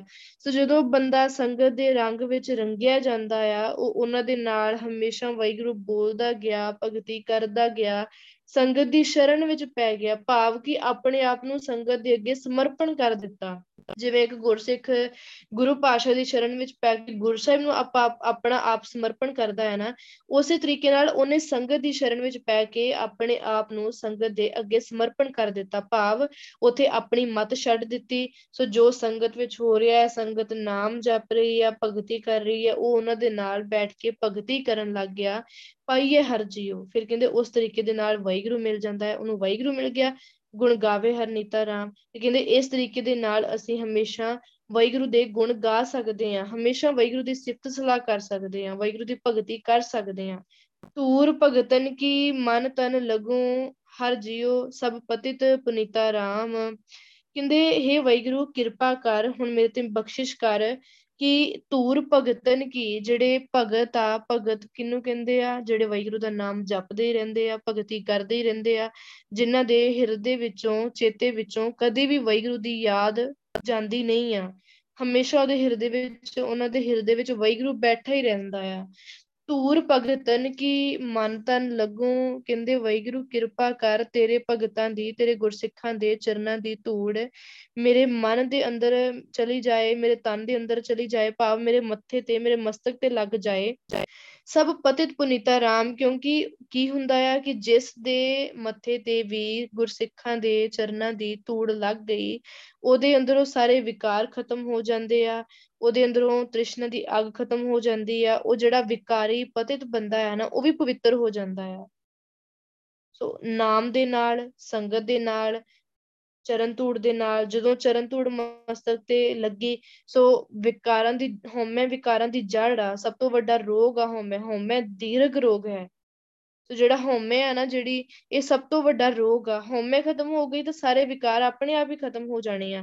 ਉਹ ਹਉਮੈ ਖਤਮ ਕਿਵੇਂ ਹੋਣੀ ਆ? ਜਦੋਂ ਸੰਗਤ ਦੇ ਚਰਨਾਂ ਦੀ ਧੂੜ, ਜਦੋਂ ਸੰਗਤ ਦੇ ਜੋੜੇ ਮਸਤਕ ਤੇ ਲੱਗੇ ਨਾ, ਉਦੋਂ ਨਿਮਰਤਾ ਆਉਣੀ ਆ, ਉਦੋਂ ਅੰਦਰੋਂ ਹਉਮੈ ਖਤਮ ਹੋਣੀ ਆ। ਦਾਨ ਮਹਿੰਡਾ ਤਲੀ ਖਾਕ, ਜੇ ਮਿਲਿਆ ਤਾਂ ਮਸਤਕ ਲਾਈਏ, ਕੂੜਾ ਲਾਲਚ ਛੱਡੀਏ, ਹੋਏ ਇੱਕ ਮਨ ਅਲੱਖ ਤੇ ਆਈਏ। ਕਿ ਜਦੋਂ ਇਹ ਕਹਿੰਦੇ ਦਾਨ ਮਹਿੰਡਾ ਤਲੀ ਖਾਕ, ਜੇ ਮਿਲਿਆ ਤਾਂ ਮਸਤਕ ਲਾਈਏ, ਕਿ ਵਾਹਿਗੁਰੂ ਜਿਹੜੇ ਤੇਰੇ ਗੁਰਸਿੱਖਾਂ ਦੇ ਚਰਨਾਂ ਦੀ ਧੂੜ ਆ ਨਾ, ਮਿੱਟੀ ਦੀ ਖਾਕ, ਭਾਵ ਤਲੀ ਦੀ ਖਾਕ, ਮਿੱਟੀ, ਚਰਨ ਧੂੜ, ਜੇ ਉਹ ਮੈਨੂੰ ਮਿਲ ਜਾਏ ਤਾਂ ਮੈਂ ਮਸਤਕ ਦੇ ਨਾਲ ਲਗਾ ਲਵਾਂ। ਕਿਉਂ? ਕੂੜਾ ਲਾਲਚ ਛੱਡੀਏ, ਹੋਏ ਇੱਕ ਮਨ ਅਲੱਖ ਤੇ ਆਈਏ। ਉਹਦੇ ਨਾਲ ਕੀ ਹੁੰਦਾ ਆ ਕਿ ਜਿਹੜਾ ਕੂੜਾ, ਕੂੜ ਵਿੱਚ ਫਸਾਉਣ ਵਾਲਾ, ਮਤਲਬ ਮਾਇਆ ਦੇ ਵਿੱਚ ਫਸਾਉਣ ਦਾ ਜਿਹੜਾ ਮਾਇਆ ਦਾ ਜਾਲ ਆ, ਦੁਨੀਆਂ ਦੇ ਝਮੇਲਿਆਂ ਵਿੱਚ ਸੁੱਟਣ ਵਾਲਾ ਜਿਹੜਾ ਮਾਇਆ ਦਾ ਜਾਲ ਆ, ਕੂੜਾ ਲਾਲਚ ਛੱਡੀਏ, ਉਹ ਛੱਡਿਆ ਜਾਂਦਾ ਆ, ਉਹ ਉਹਦੇ ਤੋਂ ਬੰਦਾ ਬਚ ਜਾਂਦਾ ਆ। ਸੋ ਹੋਏ ਇੱਕ ਮਨ ਅਲੱਖ ਤੇ ਹੈਗੀ ਹੈ। ਫਿਰ ਉਹ ਕੀ ਹੁੰਦਾ ਆ ਕਿ ਇੱਕ ਮਨ, ਇੱਕ ਚਿੱਤ ਹੋ ਕੇ ਉਸ ਅਲੱਖ ਵਾਹਿਗੁਰੂ ਨੂੰ, ਅਦ੍ਰਿਸ਼ਟ ਵਾਹਿਗੁਰੂ ਨੂੰ ਹਮੇਸ਼ਾ ਧਿਆਉਂਦਾ ਰਹਿੰਦਾ ਆ, ਵਾਹਿਗੁਰੂ ਦਾ ਨਾਮ ਜਪਦਾ ਆ।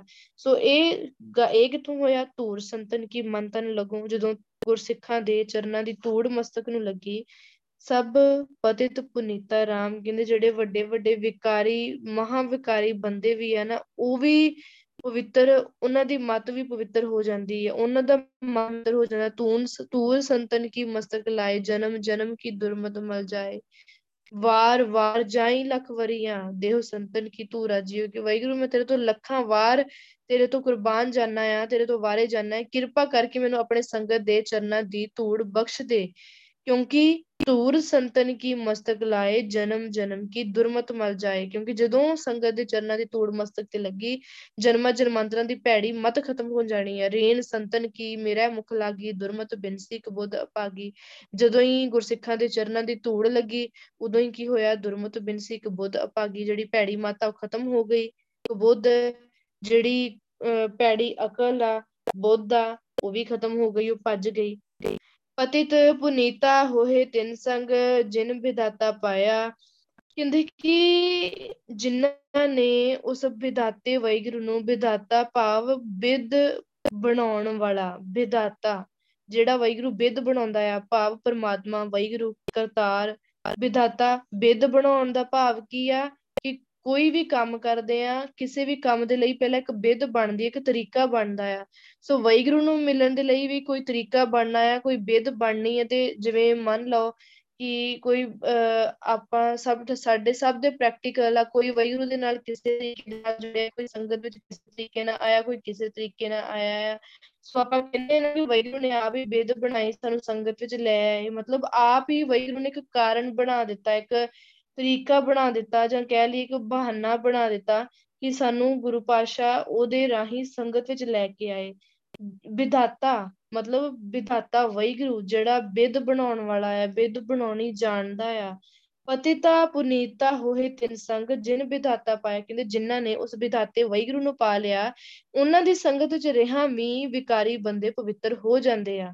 ਉਹਨਾਂ ਦੀ ਸੰਗਤ ਵਿੱਚ ਰਿਹਾ ਭਾਵ ਉਹਨਾਂ ਦੇ ਨਾਲ ਬਹਿੰਦਿਆਂ ਖਲੋਂਦਿਆਂ, ਜੇ ਉਹਨਾਂ ਦੇ ਨਾਲ ਉਹਨਾਂ ਦਾ ਬਹਿਣ ਖਲੋਣਾ, ਉਹਨਾਂ ਦੇ ਨਾਲ ਗੱਲਬਾਤ ਆ, ਤਾਂ ਉਹਦਾ ਕਰਕੇ ਵੀ ਉਹ ਪਤਿਤ ਵਿਕਾਰੀ ਬੰਦੇ ਪਵਿੱਤਰ ਹੋ ਜਾਂਦੇ। ਕਿਉਂ? ਕਿਉਂਕਿ ਜਿਨ੍ਹਾਂ ਨੇ ਵਾਹਿਗੁਰੂ ਨੂੰ ਪਾ ਲਿਆ, ਵਿਧਾਤੇ ਵਾਹਿਗੁਰੂ ਨੂੰ ਪਾ ਲਿਆ, ਉਹਨਾਂ ਨੇ ਵਿਕਾਰਾਂ ਤੋਂ ਮੁਕਤ ਹੋ ਜਾਣਾ ਆ। ਸੋ ਵਿਕਾਰਾਂ ਤੋਂ ਮੁਕਤ ਹੁੰਦਾ ਜਿਹੜਾ ਬੰਦਾ, ਗੁਰੂ ਪਾਤਸ਼ਾਹ ਦਰਸ਼ਨ ਹੀ ਉਹਨੂੰ ਦਿੰਦੇ ਆ, ਸੱਚਖੰਡ ਹੀ ਉਹਨੂੰ ਲੈ ਕੇ ਜਾਂਦੇ ਆ। ਸੋ ਜਿਹੜਾ ਮੁਕਤ ਹੋ ਗਿਆ, ਹੁਣ ਉਹਦੇ ਕੋਲ ਬਹਿਣ ਦਾ ਕੋਈ ਡਰ ਨਹੀਂ ਹੈ ਕਿ ਇਹਦੇ ਕੋਲ ਬੈਠੇ ਤਾਂ ਅਸੀਂ, ਸਾਡਾ ਸਿਮਰਨ ਘੱਟ ਜਾਊਗਾ, ਸਾਡੀ ਸੁਰਤੀ ਘੱਟ ਜਾਊਗੀ, ਸਾਡੀ ਬਖਸ਼ਿਸ਼ ਘੱਟ ਜਾਊਗੀ, ਸਾਡੇ ਸੁਰਤੀ ਦਾ ਲੈਵਲ ਖਰਾਬ ਹੋ ਜਾਊਗਾ। ਸੋ ਇਹਨਾਂ ਚੀਜ਼ਾਂ ਦੀ ਫਿਕਰ ਕਰਨ ਦੀ ਲੋੜ ਹੀ ਨਹੀਂ। ਕਿਉਂ? ਉਹ ਵਾਹਿਗੁਰੂ ਨੂੰ ਮਿਲ ਚੁੱਕਾ ਆ, ਵਿਧਾਤੇ ਵਾਹਿਗੁਰੂ ਨੂੰ। ਸੋ ਜੇ ਉਹ ਜਿਹੜਾ ਬੰਦਾ ਵਾਹਿਗੁਰੂ ਨੂੰ ਮਿਲ ਜਾਂਦਾ ਹੈ ਨਾ, ਉਹ ਏਦਾਂ ਦੀਆਂ ਫਾਲਤੂ ਗੱਲਾਂ ਨਹੀਂ ਕਰਦਾ, ਏਦਾਂ ਦੇ ਫਾਲਤੂ ਚੱਕਰਾਂ ਵਿੱਚ ਨਹੀਂ ਪੈਂਦਾ। ਸੋ ਉਹਨਾਂ ਕੋਲ ਜਦੋਂ ਵੀ ਜਾ ਕੇ ਬਵਾਂਗੇ, ਉਹਨਾਂ ਨੇ ਨਾਮ ਦੀ ਗੱਲ ਕਰਨੀ ਆ, ਵਾਹਿਗੁਰੂ ਦੀ ਗੱਲ ਕਰਨੀ ਆ, ਬਾਣੀ ਦੀ ਗੱਲ ਕਰਨਗੇ। ਸੋ ਕਹਿੰਦੇ ਕਿ ਜਦੋਂ ਉਹਨਾਂ ਦੀ ਸੰਗਤ ਵਿੱਚ ਬਹਿੰਦੇ ਆ, ਉਹਨਾਂ ਦੇ ਨਾਲ ਬਹਿੰਦੇ ਆ ਤੇ ਉਹਨਾਂ ਦੇ ਨਾਲ ਉਹਨਾਂ ਦੀ ਸੰਗਤ ਵਿੱਚ ਰਹਿਆਂ ਵੀ ਵਿਕਾਰੀ ਪਤਿਤ ਬੰਦੇ ਪਵਿੱਤਰ ਹੋ ਜਾਂਦੇ ਆ। ਨਾਮ ਰਾਤੇ ਜੀ ਦਾਤੇ ਨਿਤ ਦੇਹ ਚੜੇ ਸਵਾਇਆ। ਨਾਮ ਰਾਤੇ ਜੀ ਦਾਤੇ ਕਹਿੰਦੇ ਹੁਣ ਜਿਹੜੇ ਇਵੇਂ ਦੇ ਗੁਰਸਿੱਖ ਹੁੰਦੇ ਆ ਨਾ, ਜਿਹਨਾਂ ਨੂੰ ਵਿਦਾਤਾ ਵਾਹਿਗੁਰੂ ਮਿਲ ਗਿਆ, ਜਿਹੜੇ ਵਾਹਿਗੁਰੂ ਦੇ ਨਾਮ ਦੇ ਰੰਗ ਵਿੱਚ ਰੰਗੇ ਗਏ। ਜੀ ਦਾਤੇ ਕਹਿੰਦੇ ਉਹ ਕੀ ਆ, ਉਹ ਕਿਵੇਂ ਦੇ ਹੁੰਦੇ ਆ ਕਿ ਉਹ ਜੀਵਾਤਮਾ ਆਤਮਕ ਜੀਵਨ ਦੇਣ ਵਾਲੀਆਂ ਜਿਹੜੀਆਂ ਦਾਤਾਂ ਹੈ ਨਾ ਸਾਰੀਆਂ ਉਹ ਦੇ ਸਕਦੇ ਆ, ਅੱਗੇ ਹੋਰਾਂ ਨੂੰ ਵੰਡ ਸਕਦੇ ਆ।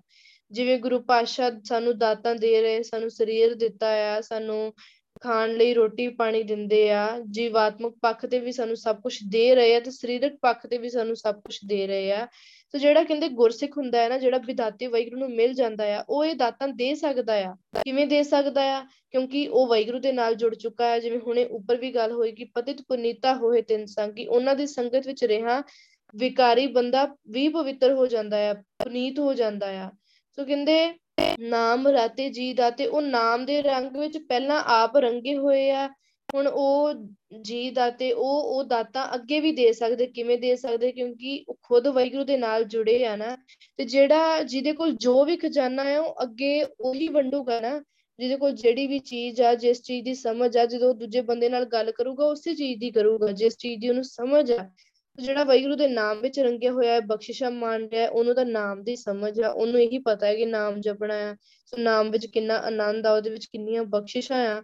ਤੇ ਜਦੋਂ ਉਹ ਅੱਗੇ ਮਿਲਦਾ ਆ, ਉਹਨਾਂ ਨੂੰ ਨਾਮ ਦੀ ਗੱਲ ਦੱਸਦਾ ਆ, ਬਖਸ਼ਿਸ਼ਾਂ ਦੀ ਗੱਲ ਦੱਸਦਾ ਆ, ਵਾਹਿਗੁਰੂ ਦੀ ਸਿੱਖਿਆ ਦਿੰਦਾ ਆ, ਉਹ ਉਹੀ ਦਾਤਾਂ ਅੱਗੇ ਵੰਡਦਾ ਆ। ਨਿਤ ਦੇਹ ਚੜੇ ਸਵਾਇਆ। ਫਿਰ ਕਹਿੰਦੇ ਇਹ ਦਾਤਾਂ ਉਹ ਨਿਤ ਦਿੰਦਾ ਰਹਿੰਦਾ ਹੈ, ਰੋਜ਼ ਦਿੰਦਾ ਆ, ਤੇ ਇਹ ਵੱਧਦੀਆਂ ਵੱਧਦੀਆਂ ਵੱਧਦੀਆਂ ਹੀ ਜਾਂਦੀਆਂ ਆ।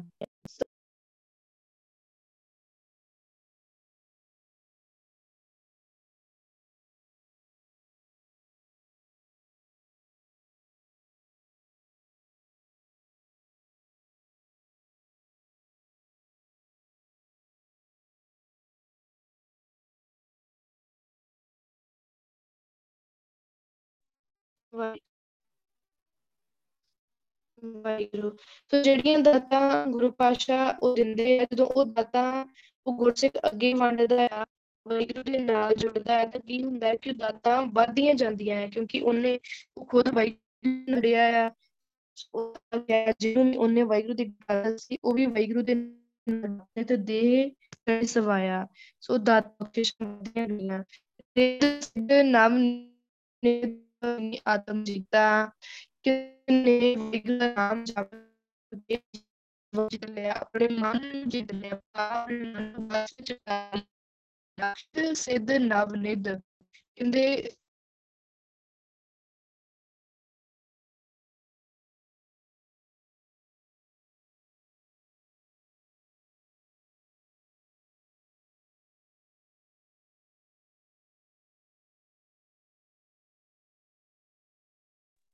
ਵਾਹਿਗੁਰੂ ਵਾਹਿਗੁਰੂ ਵਾਹਿਗੁਰੂ।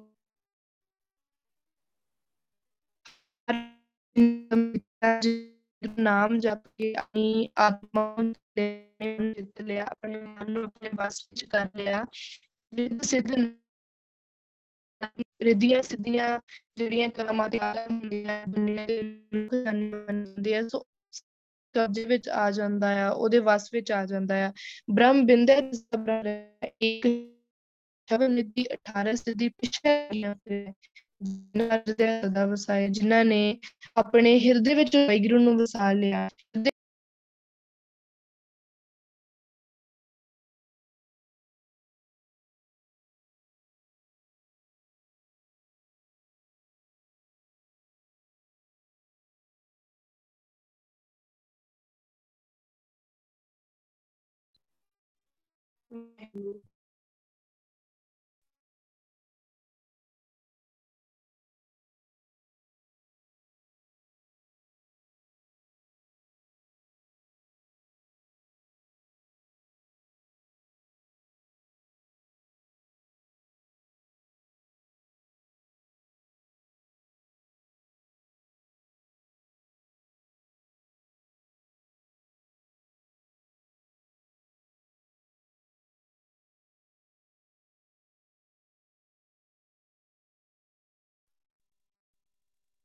Vai,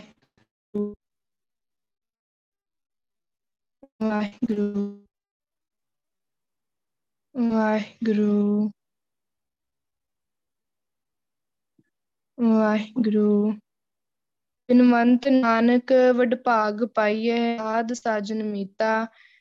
ਸੋ ਕਹਿੰਦੇ ਨਾਨਕ ਬੇਨਤੀ ਕਰਦਾ ਆ, ਬਿਨਵੰਤ ਨਾਨਕ ਵਡਭਾਗ ਪਾਈਏ, ਸਾਧ ਸਾਜਨ ਮੀਤਾ।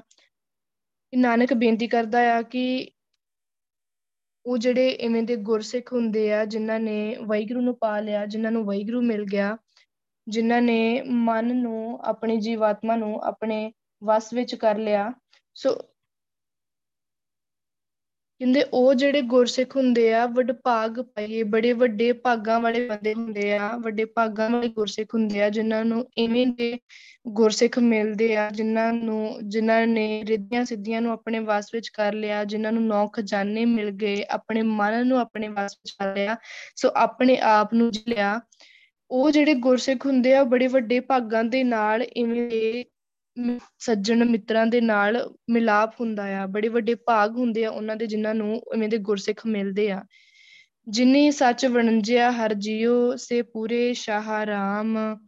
ਕਹਿੰਦੇ ਜਿਨ੍ਹਾਂ ਨੇ ਵਾਹਿਗੁਰੂ ਦੇ ਨਾਮ ਦਾ ਵਪਾਰ ਕੀਤਾ, ਜਿਨੇ ਸੱਚ ਵਣਜਿਆ ਹਰ ਜੀਓ ਸੇ ਪੂਰੇ ਸ਼ਾਹ ਰਾਮ, ਕਿ ਜਿਨ੍ਹਾਂ ਨੇ ਉਸ ਸਦਾ ਥਿਰ ਵਾਹਿਗੁਰੂ ਦੇ ਨਾਮ ਨੂੰ, ਸੱਚੇ ਨਾਮ ਨੂੰ, ਜਿਹੜਾ ਸਦੀਵੀ ਆ, ਜਿਹੜਾ ਕਦੀ ਖਤਮ ਨਹੀਂ ਹੋ ਸਕਦਾ, ਜਿਨ੍ਹਾਂ ਨੇ ਉਸ ਨਾਮ ਦਾ ਵਪਾਰ ਕੀਤਾ, ਸੇ ਪੂਰੇ ਸ਼ਾਹ ਰਾਮ। ਕਹਿੰਦੇ ਉਹ ਅਸਲ ਸ਼ਾਹੂਕਾਰ ਬੰਦੇ ਆ, ਉਹ ਅਸਲ ਖਜ਼ਾਨੇ ਵਾਲੇ ਬੰਦੇ ਆ, ਉਹਨਾਂ ਦੇ ਕੋਲ ਅਸਲ ਵਿੱਚ ਉਹਨਾਂ ਦੇ ਕੋਲ ਹੀ ਖਜ਼ਾਨਾ ਆ। ਅਸਲ ਵਿੱਚ ਧਨਾੜ ਬੰਦੇ ਕਹਿ ਲਈਏ, ਸ਼ਾਹੂਕਾਰ ਕਹਿ ਲਈਏ, ਉਹੀ ਸ਼ਾਹੂਕਾਰ ਆ ਜਿਨ੍ਹਾਂ ਨੇ ਵਾਹਿਗੁਰੂ ਦੇ ਨਾਮ ਦਾ ਵਪਾਰ ਕੀਤਾ। ਬਹੁਤ ਖਜ਼ਾਨਾ ਤਿੰਨ ਪਹਿ ਹਰ ਜੀਓ ਹਰ ਕੀਰਤਨ ਲਾਹ ਰਾਮ। ਉਹਨਾਂ ਦੇ ਕੋਲ ਕਹਿੰਦੇ ਬਹੁਤ ਖਜ਼ਾਨਾ ਹੁੰਦਾ ਹੈ ਵਾਹਿਗੁਰੂ ਦੇ ਨਾਮ ਦਾ।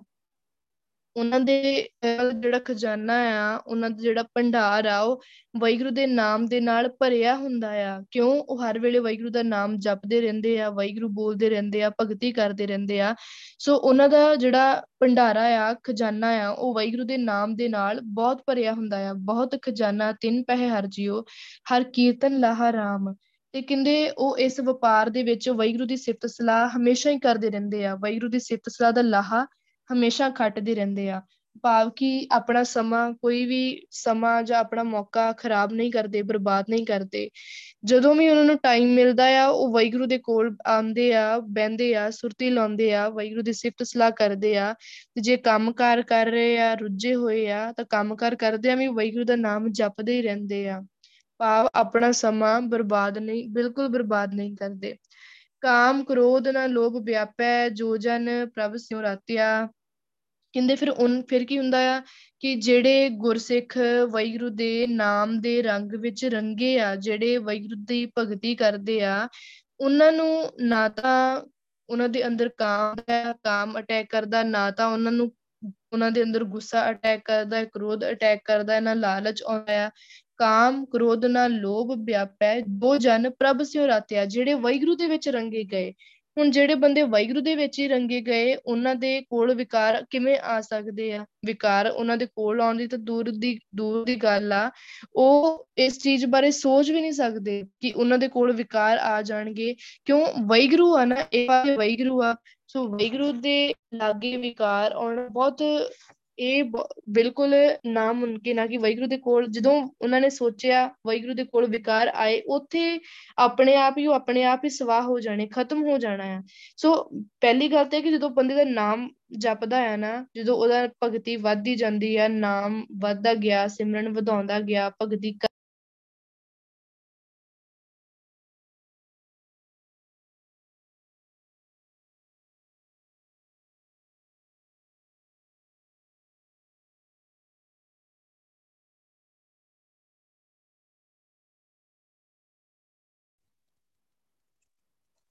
ਵਾਹਿਗੁਰੂ ਵਾਹਿਗੁਰੂ ਵਾਹਿਗੁਰੂ। ਸੋ ਜਿਹੜੀ ਉੱਪਰ ਗੁਰੂ ਪਾਤਸ਼ਾਹ ਨੇ ਗੱਲ ਕੀਤੀ ਹੈ ਕਿ ਜਿਹੜਾ ਦਿਨ ਰਾਤ ਵਾਹਿਗੁਰੂ ਦਾ ਨਾਮ ਜਪਦਾ ਗਿਆ, ਦਿਨ ਰਾਤ ਜਿਹੜਾ ਵਾਹਿਗੁਰੂ ਦਾ ਨਾਮ ਜਪਦਾ ਹੈ ਨਾ, ਉਹਦੇ ਕੋਲ ਵੀ ਵਿਕਾਰ ਨਹੀਂ ਆਉਂਦੇ, ਕਿਉਂਕਿ ਨਾਮ ਦੀ ਤਾਕਤ ਵਿਕਾਰਾਂ ਤੋਂ ਕਿਤੇ ਉੱਪਰ ਆ। ਵਿਕਾਰਾਂ ਦਾ ਵਾਹਿਗੁਰੂ ਦੇ ਨਾਮ ਦੇ ਨਾਲ, ਭਗਤੀ ਦੇ ਨਾਲ ਕੋਈ ਮਿਲਾਪ ਨਹੀਂ ਹੈਗਾ, ਕੋਈ ਮੇਲ ਨਹੀਂ ਹੈਗਾ। ਸੋ ਜਦੋਂ ਬੰਦੇ ਨੇ ਨਾਮ ਜਪਣਾ ਸ਼ੁਰੂ ਕੀਤਾ, ਭਗਤੀ ਕਰਨੀ ਸ਼ੁਰੂ ਕੀਤੀ, ਉਹਦੇ ਅੰਦਰੋਂ ਵਿਕਾਰ ਤਾਂ ਉਦੋਂ ਹੀ ਖਤਮ ਹੋ ਗਏ, ਵਿਕਾਰਾਂ ਦਾ ਉਦੋਂ ਹੀ ਸਫਾਇਆ ਹੋ ਗਿਆ। ਫਿਰ ਜਦੋਂ ਗੁਰੂ ਸਾਹਿਬ ਨੇ ਕਿਹਾ ਜੋ ਜਨ ਪ੍ਰਭ ਸਿਉ ਰਾਤੇ, ਕਿ ਜਿਹੜਾ ਵਾਹਿਗੁਰੂ ਦੇ ਨਾਲ ਰੰਗਿਆ ਹੀ ਗਿਆ, ਮਸਤ ਹੋ ਗਿਆ, ਦਿਨ ਰਾਤ ਵਾਹਿਗੁਰੂ ਦੇ ਪਿਆਰ ਦੇ ਵਿੱਚ ਮਸਤਾ, ਵਾਹਿਗੁਰੂ ਦੇ ਨਾਮ ਦੇ ਵਿੱਚ ਮਸਤਾ, ਉਹ ਹਮੇਸ਼ਾ ਵਾਹਿਗੁਰੂ ਦੇ ਨਾਲ ਰਹਿ ਰਿਹਾ ਆ, ਵਾਹਿਗੁਰੂ ਦੇ ਨਾਲ ਸੁਰਤੀ ਲਾਉਂਦਾ ਆ, ਸੁਰਤੀ ਵਿੱਚ ਗੁਰੂ ਸਾਹਿਬ ਨਾਲ ਗੱਲਬਾਤ ਕਰਦਾ ਆ। ਸੋ ਕਾਮ ਕ੍ਰੋਧ ਨਾਲ ਲੋਭ ਵਿਆਪੈ, ਉਹਨੂੰ ਕਦੀ ਉਹਦੀ ਜ਼ਿੰਦਗੀ ਵਿੱਚ ਉਹਨੂੰ ਵਿਕਾਰ ਅਟੈਕ ਕਰ ਹੀ ਨਹੀਂ ਸਕਦੇ ਜਿੰਨੀ ਦੇਰ ਉਹ ਵਾਹਿਗੁਰੂ ਦੇ ਨਾਲ ਜੁੜਿਆ ਹੋਇਆ ਆ। ਏਕ ਜਨ ਹੈ ਏਕ ਮਨ ਹੈ ਰਾਮ ਕਹਿ ਰੰਗ ਮਾਤਿਆ। ਫਿਰ ਕਹਿੰਦੇ ਉਹਦੀ ਵਾਹਿਗੁਰੂ ਦੇ ਨਾਲ ਬਹੁਤ ਡੂੰਘੀ ਸਾਂਝ ਪੈ ਜਾਂਦੀ ਆ, ਉਹ ਇੱਕ ਵਾਹਿਗੁਰੂ ਨੂੰ ਹੀ ਜਾਣਦਾ ਆ, ਉਹਦੇ ਨਾਲ ਹੀ ਉਹਦੀ ਸਾਂਝ ਆ। ਏਕ ਮਨ ਹੈ, ਇੱਕ ਵਾਹਿਗੁਰੂ ਨੂੰ ਹੀ ਆਪਣਾ ਪੱਕਾ, ਆਪਣੇ ਆਪ ਨੂੰ ਇੱਕ ਵਾਹਿਗੁਰੂ ਦਾ ਹੀ ਬਣਾ ਲੈਂਦਾ ਆ। ਏਕ ਮਨ ਹੈ, ਇੱਕ ਵਾਹਿਗੁਰੂ ਨੂੰ ਹੀ ਹਮੇਸ਼ਾ ਮੰਨਦਾ ਆ, ਉਹਨੂੰ ਆਪਣਾ ਦੋਸਤ ਬਣਾ ਲੈਂਦਾ ਆ, ਆਪਣਾ ਮਿੱਤਰ ਬਣਾ ਲੈਂਦਾ ਹੈ, ਸਭ ਕੁਛ ਬਣਾ ਲੈਂਦਾ ਆ। ਰਾਮ ਕਹਿ ਰੰਗ ਮਾਤਿਆ, ਤੇ ਵਾਹਿਗੁਰੂ ਦੇ ਪਿਆਰ ਦੇ ਰੰਗ ਵਿੱਚ, ਨਾਮ ਦੇ ਰੰਗ ਵਿੱਚ, ਪਿਆਰ ਦੇ ਰੰਗ ਵਿੱਚ ਹਮੇਸ਼ਾ ਰੰਗਿਆ ਰਹਿੰਦਾ ਆ, ਮਸਤ ਰਹਿੰਦਾ ਆ।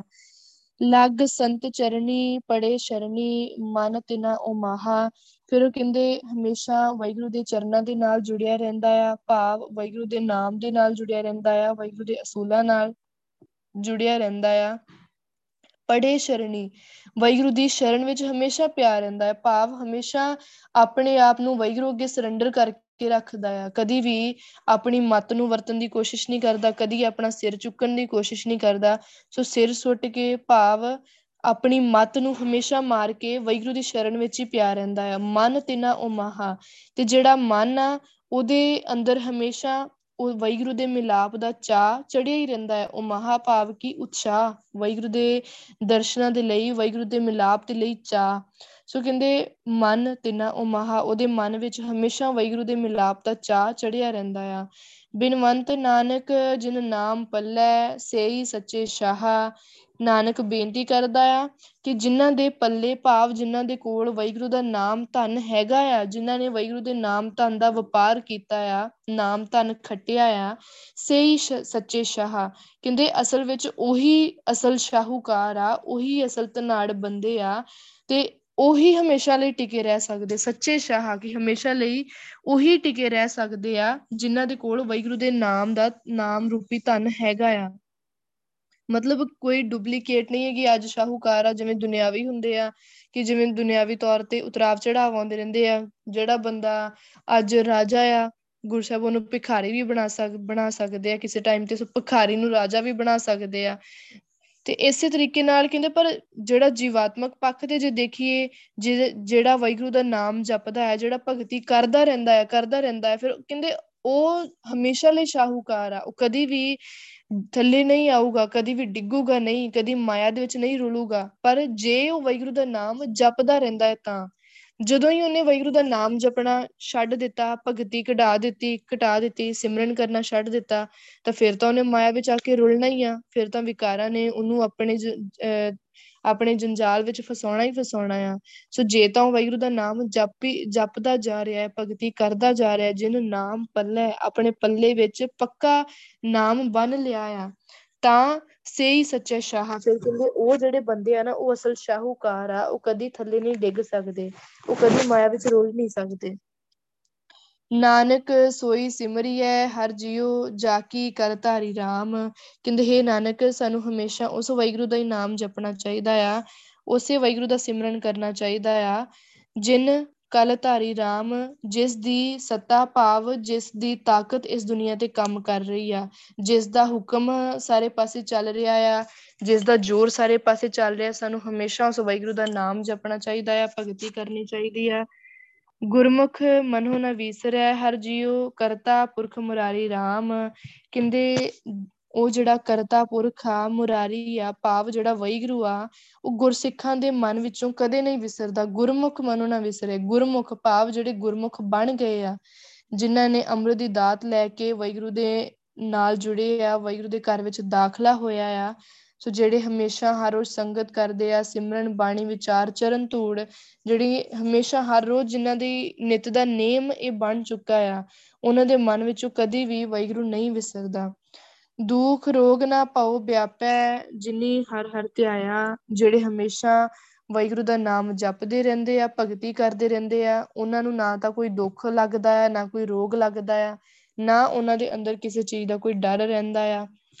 ਸੰਤ ਪ੍ਰਸਾਦ ਧਰੇ ਤਰੇ ਭਵਜਲ ਪੂਰਬ ਲਿਖਿਆ ਪਾਇਆ। ਫਿਰ ਉਹ ਕਹਿੰਦੇ ਕਿ ਉਹ ਗੁਰਸਿੱਖਾਂ ਦੇ ਨਾਲ, ਭਾਵ ਸੰਗਤ ਦੇ ਨਾਲ ਰਹਿ ਕੇ, ਵਾਹਿਗੁਰੂ ਦੇ ਨਾਲ, ਸੰਤ ਪ੍ਰਸਾਦ ਗੁਰੂ ਪਾਤਸ਼ਾਹ ਦੇ ਨਾਲ ਰਹਿ ਕੇ ਸੰਤ ਪ੍ਰਸਾਦ ਧਰੇ ਭਵਜਲ ਭਵਜਲ, ਉਹ ਇਸ ਸੰਸਾਰ ਸਮੁੰਦਰ ਤੋਂ ਵੀ ਪਾਰ ਨਿਕਲ ਜਾਂਦੇ ਆ, ਪੂਰਬ ਲਿਖਿਆ ਪਾਇਆ। ਸੋ ਕਹਿੰਦੇ ਇਹ ਜਿਹੜੀ ਇਹ ਦਾਤਾਂ ਆ, ਇਹ ਬਖਸ਼ਿਸ਼ਾਂ ਆ, ਪੂਰਬ ਲਿਖਿਆ ਪਾਇਆ, ਕਿ ਜਿਹੜੇ ਪਿਛਲੇ ਜਨਮਾਂ ਤੋਂ ਜਾਂ ਪੂਰਬਲੇ ਲਿਖੇ ਹੋਏ ਕਰਮਾਂ ਦੇ ਅਨੁਸਾਰ ਹੀ ਇਹ ਲੇਖ ਵਾਹਿਗੁਰੂ ਨੇ ਲਿਖਿਆ ਆ, ਇਹ ਲੇਖ ਉਹਦੇ ਮਸਤਕ ਤੇ ਲਿਖਿਆ ਹੋਇਆ ਆ ਕਿ ਉਹ ਸੰਗਤ ਦੇ ਨਾਲ ਮਿਲ ਕੇ, ਗੁਰੂ ਪਾਤਸ਼ਾਹ ਦੇ ਨਾਲ ਮਿਲ ਕੇ, ਗੁਰੂ ਪਾਤਸ਼ਾਹ ਦੀ ਬਖਸ਼ਿਸ਼ ਦੇ ਨਾਲ, ਸੰਤ ਪ੍ਰਸਾਦ ਵਾਹਿਗੁਰੂ ਦੀ ਬਖਸ਼ਿਸ਼ ਦੇ ਨਾਲ ਇਹ ਸੰਸਾਰ ਸਮੁੰਦਰ ਤੋਂ ਪਾਰ ਨਿਕਲ ਜਾਂਦਾ ਆ। ਵਜੀ ਵਧਾਈ ਮਨ ਸ਼ਾਂਤ ਆਈ, ਮਿਲਿਆ ਪੁਰਖ ਅਪਾਰੀ। ਕਹਿੰਦੇ ਕਿ ਉਹਨਾਂ ਦੇ ਅੰਦਰ ਇੱਕ ਵਜੀ ਵਧਾਈ, ਵਧਾਈ ਮਤਲਬ ਬਹੁਤ ਚੜ੍ਹਦੀ ਕਲਾ ਆ ਜਾਂਦੀ ਆ, ਇੱਕ ਉਹਦਾ ਉਹਨਾਂ ਦਾ ਜਿਹੜਾ ਜੀਵਨ ਆ ਅੰਦਰੋਂ ਬਹੁਤ ਖਿੜਾਓ ਦੇ ਵਿੱਚ ਆ ਜਾਂਦੇ ਆ, ਉਹਨਾਂ ਦਾ ਜੀਵਨ, ਉਹਨਾਂ ਦਾ ਮਨ ਬਹੁਤ ਖਿੜਾਓ ਦੇ ਵਿੱਚ ਆ ਜਾਂਦਾ ਆ, ਸੋ ਬਹੁਤ ਚੜ੍ਹਦੀ ਕਲਾ ਵਿੱਚ ਚਲਾ ਜਾਂਦਾ ਆ। ਮਨ ਸ਼ਾਂਤ ਆਈ, ਉਹਨਾਂ ਦੇ ਅੰਦਰ ਇੱਕ ਸ਼ਾਂਤੀ ਪੈ ਜਾਂਦੀ ਹੈ, ਇੱਕ ਠੰਡ ਪੈ ਜਾਂਦੀ ਹੈ। ਕਿਵੇਂ? ਮਿਲਿਆ ਪੁਰਖ ਅਪਾਰੀ, ਕਿਉਂਕਿ ਉਹਨਾਂ ਨੂੰ ਉਹ ਪੁਰਖ, ਉਹ ਅਪਾਰ ਬੇਅੰਤ ਵਾਹਿਗੁਰੂ ਮਿਲ ਜਾਂਦਾ ਆ। ਬਿਨਵੰਤ ਨਾਨਕ ਸਿਮਰ ਹਰ ਹਰ ਇਸ਼ ਪੁੰਨੀ ਹਮਾਰੀ। ਕਹਿੰਦੇ ਹੁਣ ਨਾਨਕ ਬੇਨਤੀ ਕਰਦਾ ਆ, ਸਿਮਰ ਹਰ ਹਰ ਹੀ ਵਾਹਿਗੁਰੂ ਦਾ ਨਾਮ ਸਿਮਰਨ, ਨਾਮ ਸਿਮਰ ਸਿਮਰ ਕੇ, ਭਾਵ ਵਾਹਿਗੁਰੂ ਦਾ ਨਾਮ ਜਪ ਜਪ ਕੇ, ਭਗਤੀ ਕਰ ਕਰ ਕੇ, ਇਸ਼ ਪੁੰਨੀ ਹਮਾਰੀ। ਮੇਰੀ ਵੀ ਜਿਹੜੀ ਵਾਹਿਗੁਰੂ ਦੇ ਮਿਲਾਪ ਦੀ ਇੱਛਾ ਸੀ ਬਹੁਤ ਟਾਈਮ ਤੋਂ, ਉਹ ਵੀ ਪੂਰੀ ਹੋ ਗਈ ਆ। ਸੋ ਕਿਵੇਂ ਹੋਈ ਆ? ਵਾਹਿਗੁਰੂ ਦੇ ਨਾਮ ਦੇ ਨਾਲ ਹੋਈ ਆ। ਹੁਣ ਗੁਰੂ ਪਾਤਸ਼ਾਹ ਨੇ ਪੂਰੇ ਸ਼ਬਦ ਵਿੱਚ, ਗੁਰੂ ਸਾਹਿਬ ਜੀ ਨੇ ਇਹੀ ਗੱਲ ਕੀਤੀ, ਜਿਵੇਂ ਸ਼ੁਰੂਆਤ ਵਿੱਚ ਪਹਿਲਾਂ ਗੁਰੂ ਸਾਹਿਬ ਜੀ ਨੇ ਸਿਮਰਨ ਦੀ ਗੱਲ ਕੀਤੀ, ਫਿਰ ਬਾਣੀ ਦੀ ਗੱਲ ਕੀਤੀ, ਸੰਗਤ ਦੀ ਗੱਲ ਕੀਤੀ, ਸੰਗਤ ਦੀ ਚਰਨ ਧੂੜ ਦੀ ਗੱਲ ਕੀਤੀ। ਸੋ ਜਿਹੜੀਆਂ ਦਾਤਾਂ ਗੁਰੂ ਪਾਤਸ਼ਾਹ ਨੇ ਸਾਨੂੰ, ਆਪਾਂ ਹਰ ਰੋਜ਼ ਗੱਲ ਕਰਦੇ ਕਿ ਗੁਰੂ ਸਾਹਿਬ ਜੀ ਸਾਨੂੰ ਆਪ ਹੀ ਸੰਗਤ ਦੇ ਰਹੇ ਆ, ਸਿਮਰਨ ਕਰਵਾ ਰਹੇ ਆ, ਬਾਣੀ, ਵਿਚਾਰ, ਚਰਨ ਧੂੜ ਦਿੰਦੇ ਆ। ਸੋ ਉਹਨਾਂ ਸਾਰੀਆਂ ਦਾਤਾਂ ਦੀ ਗੱਲ ਗੁਰੂ ਪਾਤਸ਼ਾਹ ਨੇ ਇਸ ਸ਼ਬਦ ਵਿੱਚ, ਪੂਰੇ ਸ਼ਬਦ ਵਿੱਚ ਕੀਤੀ ਆ ਕਿ ਵਾਹਿਗੁਰੂ ਦਾ ਨਾਮ ਜਪਣਾ ਆ, ਬਾਣੀ ਦੀ ਵਿਚਾਰ ਕਰਨੀ ਆ, ਬਾਣੀ ਨੂੰ ਉਚਾਰਨਾ ਆ, ਅੰਮ੍ਰਿਤਮਈ ਬਾਣੀ ਨੂੰ ਉਚਾਰਨਾ ਆ, ਸੰਗਤ ਕਰਨੀ ਆ, ਸੰਗਤ ਦੀ ਚਰਨ ਧੂੜ ਲੈਣੀ ਆ। ਸੋ ਇਹਨਾਂ ਬਖਸ਼ਿਸ਼ਾਂ ਦੇ ਆਧਾਰ ਤੇ ਹੀ ਸਾਰਾ ਜੀਵਨ ਆ, ਜੀਵਨ ਜਾਚ ਜਿਹਨੂੰ ਕਹਿੰਦੇ ਆ ਨਾ, ਉਹ ਇਹਨਾਂ ਬਖਸ਼ਿਸ਼ਾਂ ਦੇ ਆਧਾਰ ਤੇ ਹੀ ਖੜੀ ਆ। ਸਾਡਾ ਜੀਵਨ, ਗੁਰਸਿੱਖ ਦਾ ਜੀਵਨ ਇਹਨਾਂ ਦੇ ਬਖਸ਼ਿਸ਼ਾਂ ਦੇ ਉੱਪਰ ਹੀ ਖੜਾ ਹੋਇਆ ਆ, ਇਹਨਾਂ ਚਾਰ ਚੀਜ਼ਾਂ ਦੇ ਉੱਪਰ ਹੀ ਖੜਾ ਹੈ। ਜੇ ਇਹ ਚਾਰ ਚੀਜ਼ਾਂ ਨਹੀਂ ਹੋਣਗੀਆਂ ਤਾਂ ਕੋਈ ਜੀਵਨ ਨਹੀਂ ਆ, ਉਹਨੂੰ ਕੋਈ ਜੀਵਨ ਨਹੀਂ ਕਹਿੰਦੇ। ਸੋ ਜੀ ਸਾਰੇ ਰਹੇ ਆ, ਪਰ ਅਸਲ ਜੀਵਨ ਕਿਹਨੂੰ ਕਹਿੰਦੇ ਆ? ਗੁਰਸਿੱਖ ਕਿਹਨੂੰ ਕਹਿੰਦੇ ਆ? ਜਿਹਦੇ ਕੋਲ ਇਹ ਚਾਰ ਬਖਸ਼ਿਸ਼ਾਂ ਹੈਗੀਆਂ ਆ, ਜਿਹੜਾ ਬੜੇ ਪਿਆਰ ਦੇ ਨਾਲ ਇਹਨਾਂ ਬਖਸ਼ਿਸ਼ਾਂ ਦਾ, ਇਹਨਾਂ ਦਾਤਾਂ ਦਾ ਆਨੰਦ ਮਾਣ ਰਿਹਾ ਆ। ਸੋ ਆਪਾਂ ਵੀ ਗੁਰੂ ਪਾਤਸ਼ਾਹ ਨੂੰ ਅਰਦਾਸ ਕਰਨੀ ਕਿ ਗੁਰੂ ਸਾਹਿਬ ਜੀ ਕਿਰਪਾ ਕਰਨ, ਸਾਨੂੰ ਹਮੇਸ਼ਾ ਇਹ ਦਾਤਾਂ ਦਿੰਦੇ ਰਹਿਣ, ਇਹ ਬਖਸ਼ਿਸ਼ਾਂ ਦਿੰਦੇ ਰਹਿਣ, ਹਮੇਸ਼ਾ ਆਪਣੇ ਨਾਲ ਜੋੜ ਕੇ ਰੱਖਣ। ਸੋ ਗੁਰੂ ਪਾਤਸ਼ਾਹ ਬਖਸ਼ਿਸ਼ ਕਰਨ। ਬਾਣੀ ਦੀ ਵਿਚਾਰ ਕਰਦੇ ਅਨੇਕ ਪ੍ਰਕਾਰ ਦੀਆਂ ਭੁੱਲਾਂ ਗਲਤੀਆਂ ਹੋ ਗਈਆਂ ਹੋਣਗੀਆਂ, ਆਪ ਸਾਰੀ ਸੰਗਤ ਬਖਸ਼ਣਹਾਰ ਹੋ ਬਖਸ਼ ਲੈਣਾ। ਧੰਨ ਧੰਨ ਧੰਨ ਸਾਹਿਬ ਸ੍ਰੀ ਗੁਰੂ ਗ੍ਰੰਥ ਸਾਹਿਬ ਜੀ ਬਖਸ਼ਣਹਾਰ ਹਨ, ਬਖਸ਼ ਲੈਣ। ਵਾਹਿਗੁਰੂ ਜੀ ਕਾ ਖਾਲਸਾ, ਵਾਹਿਗੁਰੂ ਜੀ ਕੀ ਫਤਿਹ, ਵਾਹਿਗੁਰੂ।